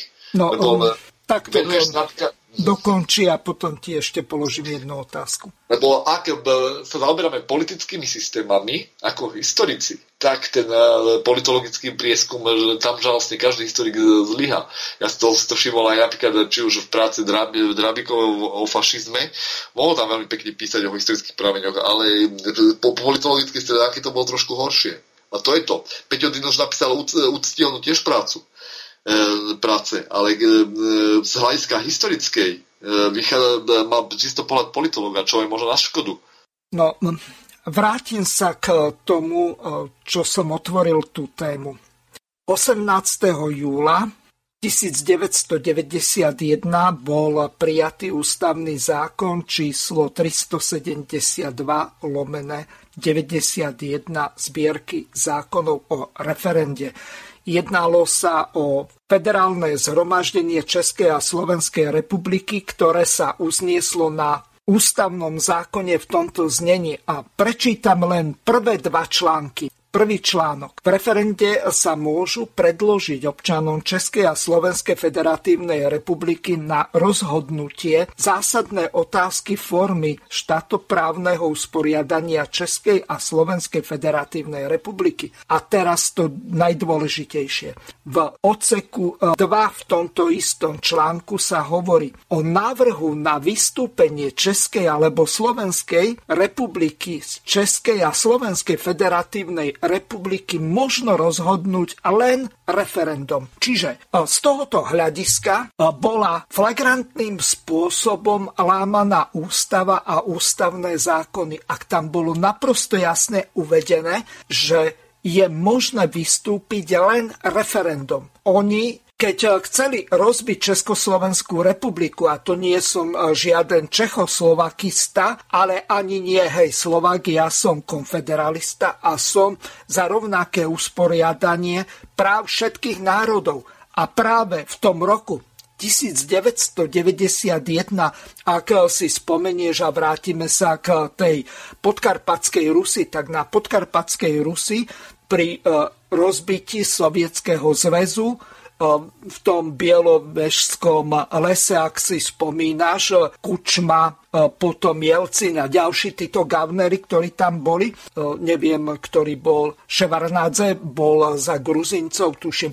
No, tak v podstate sa stalo to, že oni podstate rozbili Československo protiústavným spôsobom. A ak sa bez nejakej občianskej vojny alebo zmeny politického systému menia hranice alebo rozbíja sa nejaký spoločný štát, tak e, to je to najhoršie. A keď sa vrátim opäť k tým Rusínom, tak oni e, prišli s platným a veľmi úspešným referendum, kde takmer 90% sa vyslovilo za buď e, samostatnú podkarpatskú Rus, alebo za pripojenie k Československej federatívnej republike. Takže oni neriešili to, aby sa urobilo za dosť učinenie krivdám voči Rusínom, ale oni riešili to, ako rozbiť republiku a e, hlavne, aby tí e, privatizerskí zlodeji sa nemuseli e, deliť so zlodejmi v Čechách o slovenský majetok a zás na Slovensku zás s Čechmi o majetok, ktorý by mohli privatizovať aj Česi.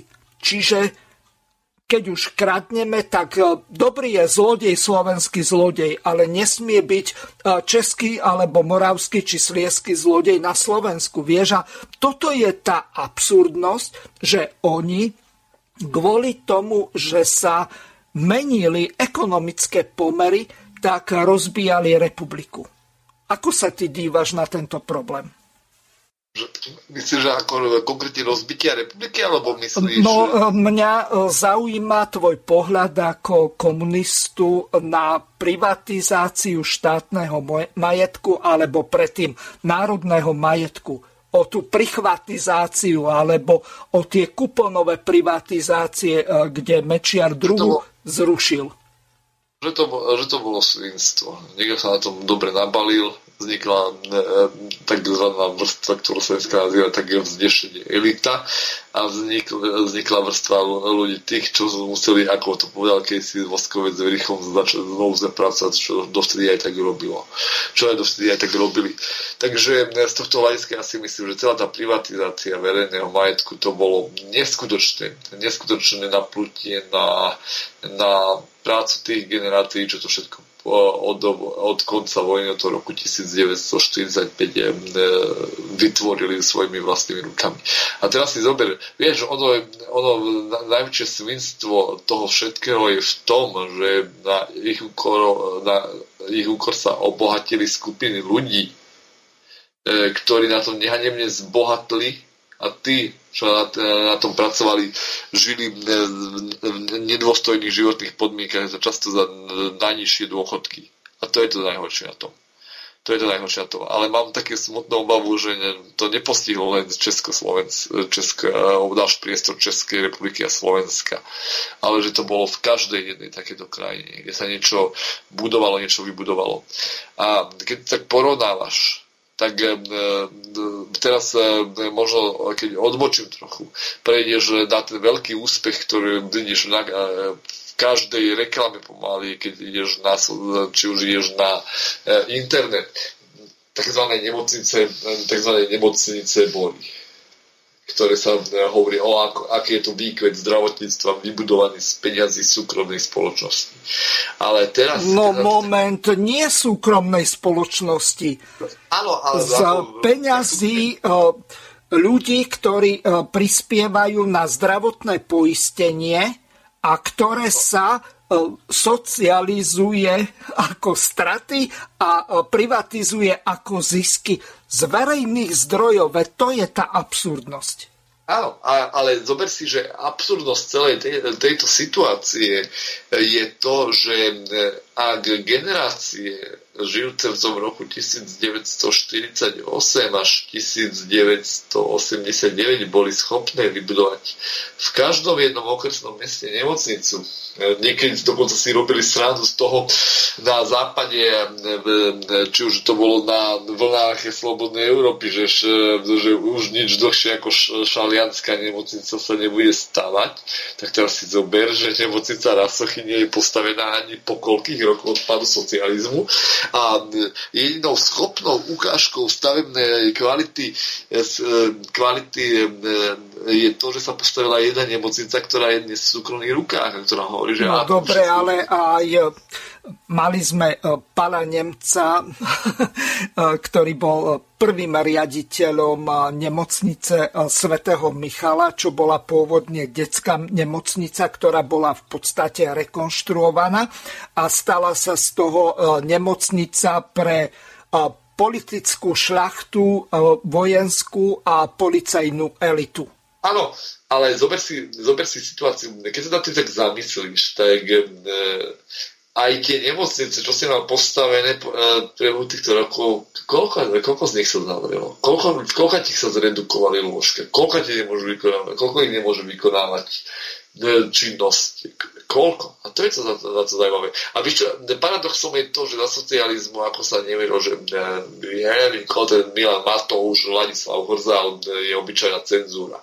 A teraz si zober, že, e, že keď, keď si čítali napríklad na, na, na stránkach Novej mysli, čo bol teoretický časopis UVK ešte o tom, že kap, nemocnice v kapitalistickej spoločnosti sú, e, sú, najviac, naj, e, sú to, čo najviac akože e, ľudí trápi, lebo prechádza k redukciu lôžok a zdravotnícka starostlivosť je nedokonalá a sa vzdialuje od, tých vzdialenejších oblastí, tak si hovoríš, že to je blbosť, tie kapitalistické krajiny, však aký vykladá Európa, výklad Európy a my ak žijeme tu vo fádnosti, síce s nemoc, nemocnicou na každom kroku, ale, ale inak žijeme fádne životy tak zistil si, že po, to, po roku 1979, keď sa najprv redukovali do celej nemocnice, že vlastne zažívame to, čo musíme nechceli veriť.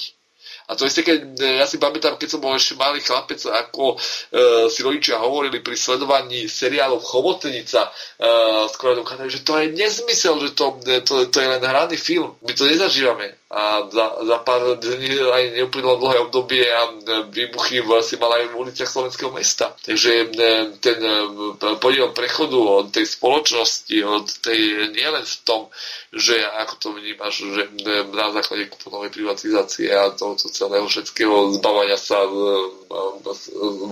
štátneho vlastníctva, ale aj v tom, že ako rýchlo sme dokázali preniknúť na ten gangsterský spôsob, ktorý sme ešte len pár rokov predtým nevedeli pochopiť a ako rýchlo sme dokázali redukovať nemocnice na absolútne minimum.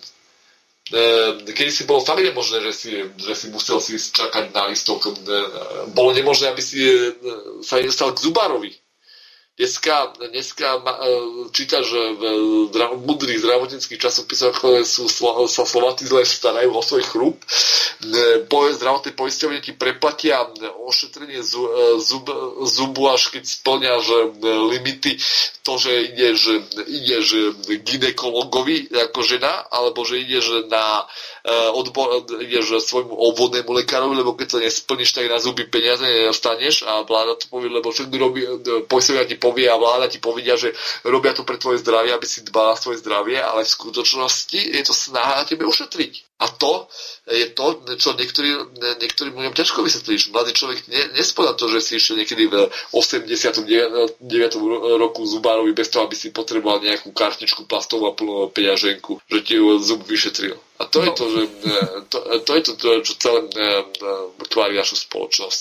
Že po dlhej dobe, po dlhej dobe máš situáciu, ktorú si počul z rozprávania našich dedov a, dedov a pradedov o tom, ako musel chodiť na panské, robiť za mizernú plácu a pritom zdravotná starostlivosť bola nedostupná. A teraz máme rok 2023, ktorý prechádza pomaly ale do polovice a zistuješ, že problémy, ktoré zažívali naši dedovia a pradedovia, žijeme aj my.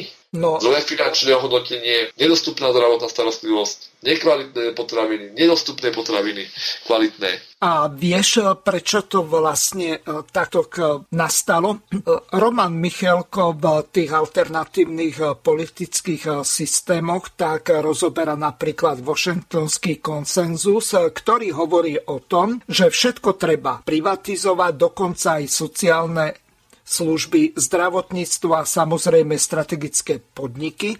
Tento model spoločnosti bol prezentovaný ako bezalternatívny s tým, že s postupom času sa aj iné spoločnosti, ako napríklad arabské petrodolárové despócie, ako sú napríklad Sávská Arábia, Bahrajn, Kuwait a ďalšie, tak zmenia smerovanie a budú e, viesť svoje režimy k tzv. liberálnym demokraciám. A teraz ti e, prehrám jednu takú krátku ukážku. Túto istú otázku položím aj v druhej časti Joškovi Hrdličkovi, lebo aj keď to bolo odprezentované na vlnách slobodného vysielača, tak mňa toto dosť pobúrilo. Pán predseda, ešte by som sa spýtal, ja rozumiem tomu spájaniu na základe nejakých programových prienikov. A mm. rozumiem aj tomu, keď sa spájate, ja neviem, s kufovcami alebo s Národnou koalíciou alebo nejakými takýmito konzervatívnymi kresťanskými stranami proste, ktoré majú tie programy prieniky, ale nerozumiem tomu, prečo rokujete a rozmýšľate nad tým, že by ste na tú kandidačnú listinu Slovenskej národnej strany dostali komunistickú stranu Slovenska a jej kandidátov. Počúvajte, veď som vám povedal, prečítajte si Vianočnú dohodu. Čo dneska chcete pozerať? Keď si Hlinka zrazu som musel podať ruky, uh, aby uh, chránili slovenský národ, už bolo jedno, kto je evanielik, kto je katolík. Vy si myslíte, že komunista je dneska väčšie nebezpečenstvo pre Slovensko ako liberál? No, komunisti na Slovensku vybudovali zločinný režim. To máme uzakonené v zákone ano. a samozrejme aj národní socialisti vybudovali Môžem zločinný režim. A títo ľudia, ktorí vlastne, tí, tí ktorí si, pardon, ešte pán predseda dokončím myšlienku, tí, ktorí si vydávate na kandidátku ako predstaviteľ komunistickej strany Slovenska, to sú nie pôvodní, ktorí vlastne, lebo komunistická strana Slovenska sa transformovala na Slovenskú stranu demokratickej lavice v roku 91 pod Vajsom, pánom Vajsom a súdrom Vajsom. No a vlastne títo ľudia boli z toho nespokojní, že vlastne opúšťajú tie pôvodné myšlienky komunistickej strany a tak ďalej, to transformáciou a založili si vlastnú stravu. Čiže to oni boli stranu, to boli tí ortodoxní komunisti, ktorí boli proste presvedčení po tých myšlienkach. A vlastne vy s týmito ľuďmi rokujete po 30 rokoch a rozmýšľate nad tým, že dali na kandidátku. Viete, že proste, či to není nejaká paródia v podstate mm. s týmto spôsobené, alebo ako vyzerá to ako veľký politický bizár. A tak je to váš názor názor. Ja som povedal, že každý predseda má ponuku byť zastúpený a povedal som vám, že sme zatiaľ dohodnutí len s Tarabom. To znamená, ak ma dobre počúvate, rokujeme s ďalšími. A čo sa týka komunistov, hovorte si všetci, čo chcete. Keby nebol Husák, tak tu nemáme uh, žiadne kultúrne domy, činžaky. Uh, ja si myslím, že tento režim, ktorý tu vládol teraz 3 roky, je viac zločinecký a, a viac zadlžil Slovensko. Viete, môžete nadávať na komunistov, koľko chcete, ale mali by ste škôlky, školy? Mali by ste nemocnice? Počúvate slobodný vysielač v rámci zásady Audi alteram partem, tak sa dám vyjadriť možnosť aj tebe a takisto aj Joškovi Hrdličkovi. Ja nemienim riešiť moderátorov, lebo my sme tu mali aj zástancov takých, ktorí presadzovali napríklad ten najkrajnejší anarchokapitalizmus a mali na toto zameranú vzdelávaciu reláciu, čo ja považujem za ad absurdum. Ale v slobodnom vysielači eh, v rámci toho alebo tej eh, zásady, že nič nie je zakázané a cenzúra neexistuje, eh, tak ako to máme uvedené v ústave, že cenzúra sa zakazuje, tak je možné e, robiť aj takéto relácie a je možné aj klásť takéto otázky, aj keď sú sugestívne. A keď doktor, lekár, podotýkam, nie historik, Pavol Nemec začína šprtať v dejinách komunistického hnutia alebo v dejinách toho, o čom nemá ani poriadnu šajnu. Dobre by bolo, keby si vysvetlil, ako to vlastne e, bolo e, s rozdelením komunistickej strany e, na tie jednotlivé časti, čo vlastne predstavoval Peter Weiss a tí gaunery, ktorí dali bombardovať Jugosláviu a ďalší. Ono, to, to, znelo, to bolo asi ostrých zo slobodného vysielača, že? Áno, z relácie konzervatívny výber, alebo ako sa volá tá Nemcová relácia. Nejako jedine šťastným spôsobom, akým e, bol preložená téma, môžem povedať, že z deň socializmu Andrej Dank e, tam vyškolil pomerne veľmi dobre, lebo skutočne pravdu, že, e, sociali, že z tých plodov toho socialistického budovania budovania sa veľa ešte kupčí a obchoduje, kšeftuje aj dnes z čoho majú užitok len niekoľko vybraných ľudí a nie všetci ostatní, nie celá spoločnosť, v tom čase išlo myšlenka o tom. A je to jedno, či je to e, podiel e, filmo, filmo, filmografie, ktoré sa dneska zarábajú v súkromnej televízie počas Vianoc nehorazné sumy na reklamách, či to je čisto rozličné byty a iného, iné hodnoty podniky, ale treba povedať, že ako spoločnosť, e, ktorú prevzala e, táto súčasná garnitúra, je, je na oveľa horšej úrovni a obchoduje len s ním zo pár ľudí. Čo sa týka, čo sa týka toho, čo ešte, aby som ešte predtým, ako prejdeme na to delenie toho komunistického hnutia po roku 1989, tak eh, poviem len ešte jednu zásadnú, jednu zásadnú vec, že toto zjednocovací proces e, je viac menej otázka na Joška Hrdličku. Má viacej, e, on sa zúčastňuje rokovania, takže k tomuto sa nechcem veľmi vyjadrovať. E, čo ešte, čo ohľadom demokracie, samozrejme, hľadiska názorov, a to hovorím zodpovedne, ako lavicovo zmyšľajúci človek, ktorý má týmto myšlenkám veľmi blízko. Musím povedať, že nie všetko bolo správne z obdobia socializmu. Napríklad ma dvíha zo stoličky, keď je čítam ako o charte 70 rokoval profesor Milan Matouš, profesor Ladislav Hrzal, doktor Miloš Marko, teda predstavitelia toho, e, toho ideologického smeru obdobia socializmu. Akademik Milan Matouš napísal prácu e, Fronta bez primieži napríklad. Miloš Marko Čierne na bielom, čo, čo možno nazvať ideologické diela. E, a on bolo, bolo by čestnejšie demokratickejšie a by otvorenejšie, ak by tam mal vystúpiť aj predstaviteľ Charty 77, najmä keď sa hovorilo o tom. Ale na druhej strane si povedzme, môže niekto v súčasnosti hovoriť o demokracii ako o súčasnom systéme, keď v podstate rovnako vystupuje aj dnes to, to na dôvážok také trošku kopnutie si do mainstreamových médií. Keď si zoberieme, že nám tu vyčítajú, aká bola totalita pred rokom 1989, hlásanie jedného smeru. A keď to dnes porovnáte objektívne, nestranne, tak čo sa zmenilo? Len to, že otázku ideologickej diverzie, antikomunizmu, pravicového a lavicového revizionizmu a psychologickej vojne vystridalo, vystridalo boj proti, proti hoaxom, konšpiráciám, zakazovanie nezávislých názorov. Ehm, o pluralite názorov sa stretne zástupca ehm, v jednej relácii v verejnoprávnej televízii zástupca, zástupcovia denníka SME NK Aktualit. Tak potom o, ak, o, ak, o aké ehm, názory tu ide? O rozličné názory, keď sa propagovali jeden na ten istý názor. O čo je, je tá socializmus väčšia totalita ako to, čo dneska vidíme. A to je to, čo, o čom musíme rozprávať. No, Ivko, ja ti poviem, že podľa môjho názoru e, matematického, nie nejakého historického alebo politologického, keď e, si zoberieš, že e, Československo malo 1,7 alebo 1,8 milióna členov, ten počet sa medzi týmto počtom pohyboval. 1 700 až 1 800 tisíc.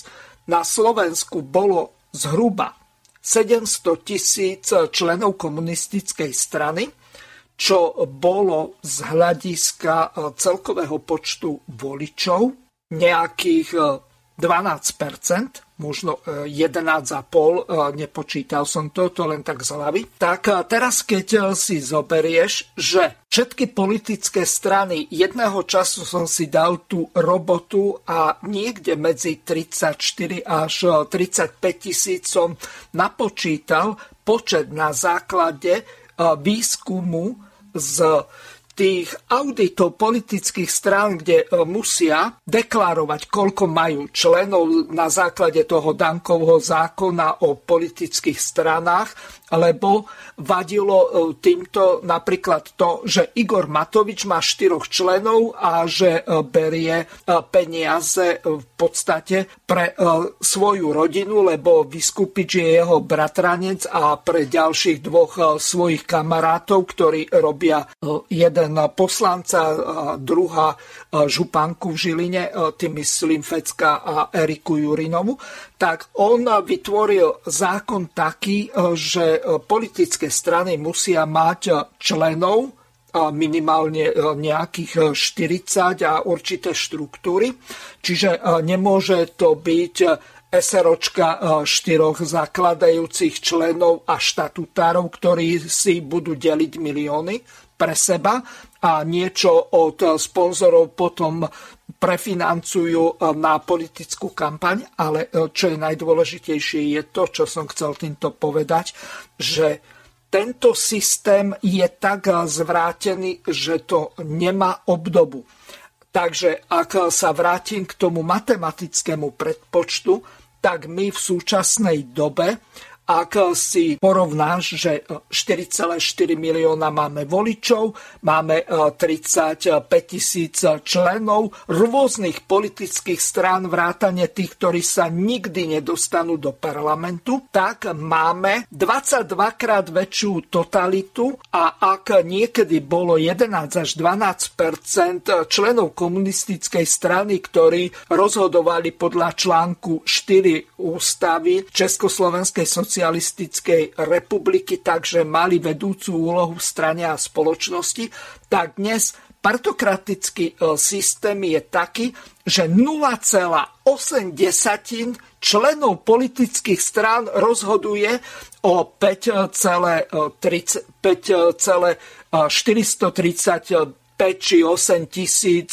voličov, čiže takmer 5,5 milióne ľudí a pritom tých voličov je viac ako 4,4 milióna. Takže my máme v súčasnosti len matematicky 22 krát väčšiu totalitu politických strán, ako tomu bolo za e, socializmu. A toto nikomu nevadí, to len Hazucha príde na to, že máme 20 krát, 22 krát väčšiu totalitu ako pred rokom 89. Tedy som ani e, do toho nepočítal tie dve e, strana slobody a tu ďalšiu som zabudol, lebo tam bol nejaký taký fiktívny pluralitný systém troch strán. A, a dokonca mali vlastný ministrov onom, to nepovedia samozrejme. E, sa, pre, ono dokonca sa vychádza aj z rovnakých myšlienkových pochodov, ako keď si, keď si počúval nejakého politruka v 50. rokoch o tom, aký je kapitalizmus zlý, ako e, strial do robotníctva, ako, ako v čierno, skrátka čierno-biele zafarbenie. A teraz e, zober si, e, keď si to tak porovnáš, nepo, nepoužívajú sa rovnaké metódy aj teraz? No určite áno. Že, socializmus je zlý, že čierna diera. Každý politický systém, ktorý to istým spôsobom bol, mal svoje prednosti a nedostatky. Ale paušálne demonizovať niečo, pretože to je porazený politický systém, to, že potom o čo horší je ten, tento, ten, o čo je lepšie tento systém, keď má rovnaké, rovnaké postoje a rovnaké postupy. Vieš čo, ten socializmus nebol porazený, on bol skorumpovaný, pretože Lorenz povedal, alebo dokonca napísal knihu Cez víkend nepríde, máme štátny prevrat a to bol generál na ministerstve vnútra.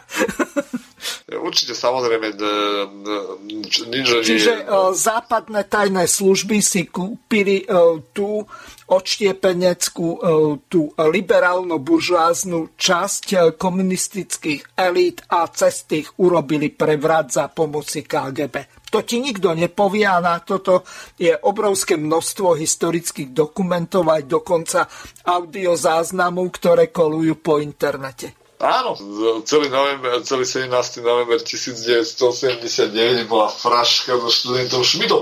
Zober si od roku 1000... No, uh, Zivčákom, či ako sa... Áno, od roku 1908... Alebo uh, dokonca Rúžička, či ako ho to nazývali. A do, dlho tomu sa chválil, že ho zabil november 89, ale zober si takú situáciu, že, že e, tým ľuďom už reálne ponúkali moc v 87. robil im kampaň postavte sa, búrte sa, Palachov týždeň, s tlápačami tam behali, rozíte sa, robili tam humbug väčšie ako tí demonstranti, ktorí tam čumeli, že čo to tam robia, sviečková manifestácia. A toto všetko si zober, že to bol pok- že urobte to vy urobte si to, dokážte si to. Havlovci vlastne zlyhali, oni nemali žiaden vplyv na spoločnosť. Každá spoločnosť, si pamätám, ako známy, známy povedal, hele, blbečci demonstrujú a tam zo pár havlistov v Bratislave. Ľudia ich nebrali vážne.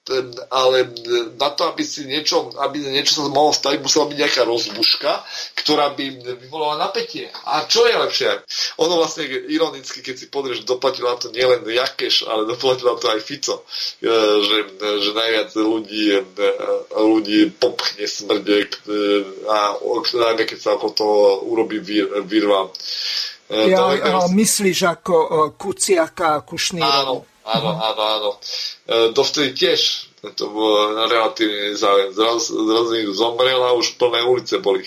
A teraz si zober, že... No vieš, ale um, politických vražd sme mali uh, veľké množstvo. Mečiarovský uh, minister hospodárstva bol zavraždený, uh, potom elitní právnici zomreli, alebo dokonca zavraždili generála vo väzení. Veď tu sa dejú desné veci. No vidíš, a teraz je otázka, že, že či sa to fakt nepodobá na 50. roky.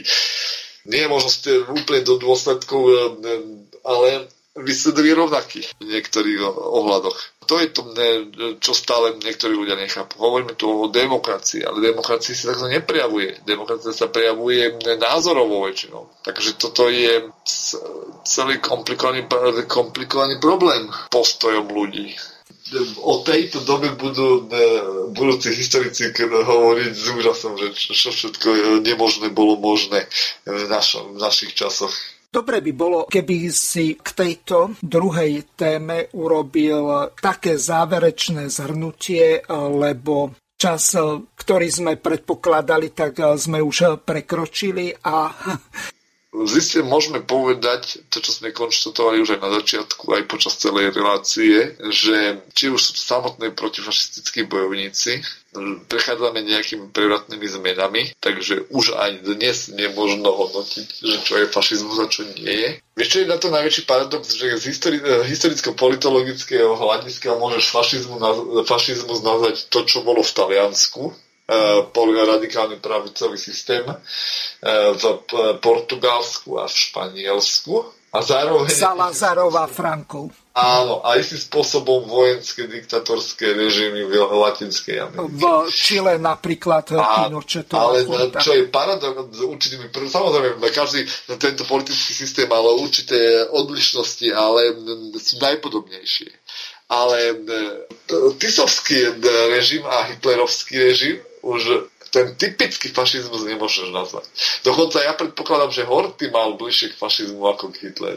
A Hitler, Hitler mal vlastný, Hitler mal vlastný, niekto to nazýva hitlerovský fašizmus, čo možno je také najjednoduchšie vysvetlenie, alebo tisovsko-tukovský fašizmus, čo by mohlo byť také, že fakt také echt najprimitívnejšie označenie, ale v skutočnosti fakt nacizmus alebo národný socializmus. Ale aj to je, je keby sme nazvali Hitlerov režim ako národný socializmus, tak to je veľmi také moc jednoduché, moc jednoduché oslovenie, pretože mal si veľké množstvo národno-socialistických strán a neprirovnával by si Hitlerovi. V samotnej politológii a histórii nie je jednoznačný názor, ako by si priamo definoval hitlerovský nacizmus, talianský fašizmus. Sú nejaké rozličné prvky, ale každý, každý historik má inú na tú teóriu. S týmto konštatovaním sa s našim hostom relácie politické rozhovory s ľavicovými osobnostiami Ivanom Luliakom rozlúčim. Prajem vám príjemné počúvanie ďalších relácií Slobodného vysielača. Do počutia. Vysielací čas dnešnej relácie veľmi rýchlo uplynul, tak sa s vami zo štúdia Banska Bystrica Juh lúči moderátor a zúkar Miroslav Hazucha, ktorý vás touto reláciou sprevádzal. Vážené poslucháčky a poslucháči, budeme veľmi radi, ak nám zachováte nielen priazeň, ale ak nám aj napíšete vaše podnety a návrhy na zlepšenie relácie lebo bez spätnej väzby nebudeme vedieť relácie zlepšovať, za čo vám vopred veľmi pekne ďakujem. Do počutia. Táto relácia vznikla za podpory dobrovoľných príspevkov našich poslucháčov. I ty sa k ním môžeš pridať. Viac informácií nájdeš na www.slobodnyvysielac.sk Ďakujeme.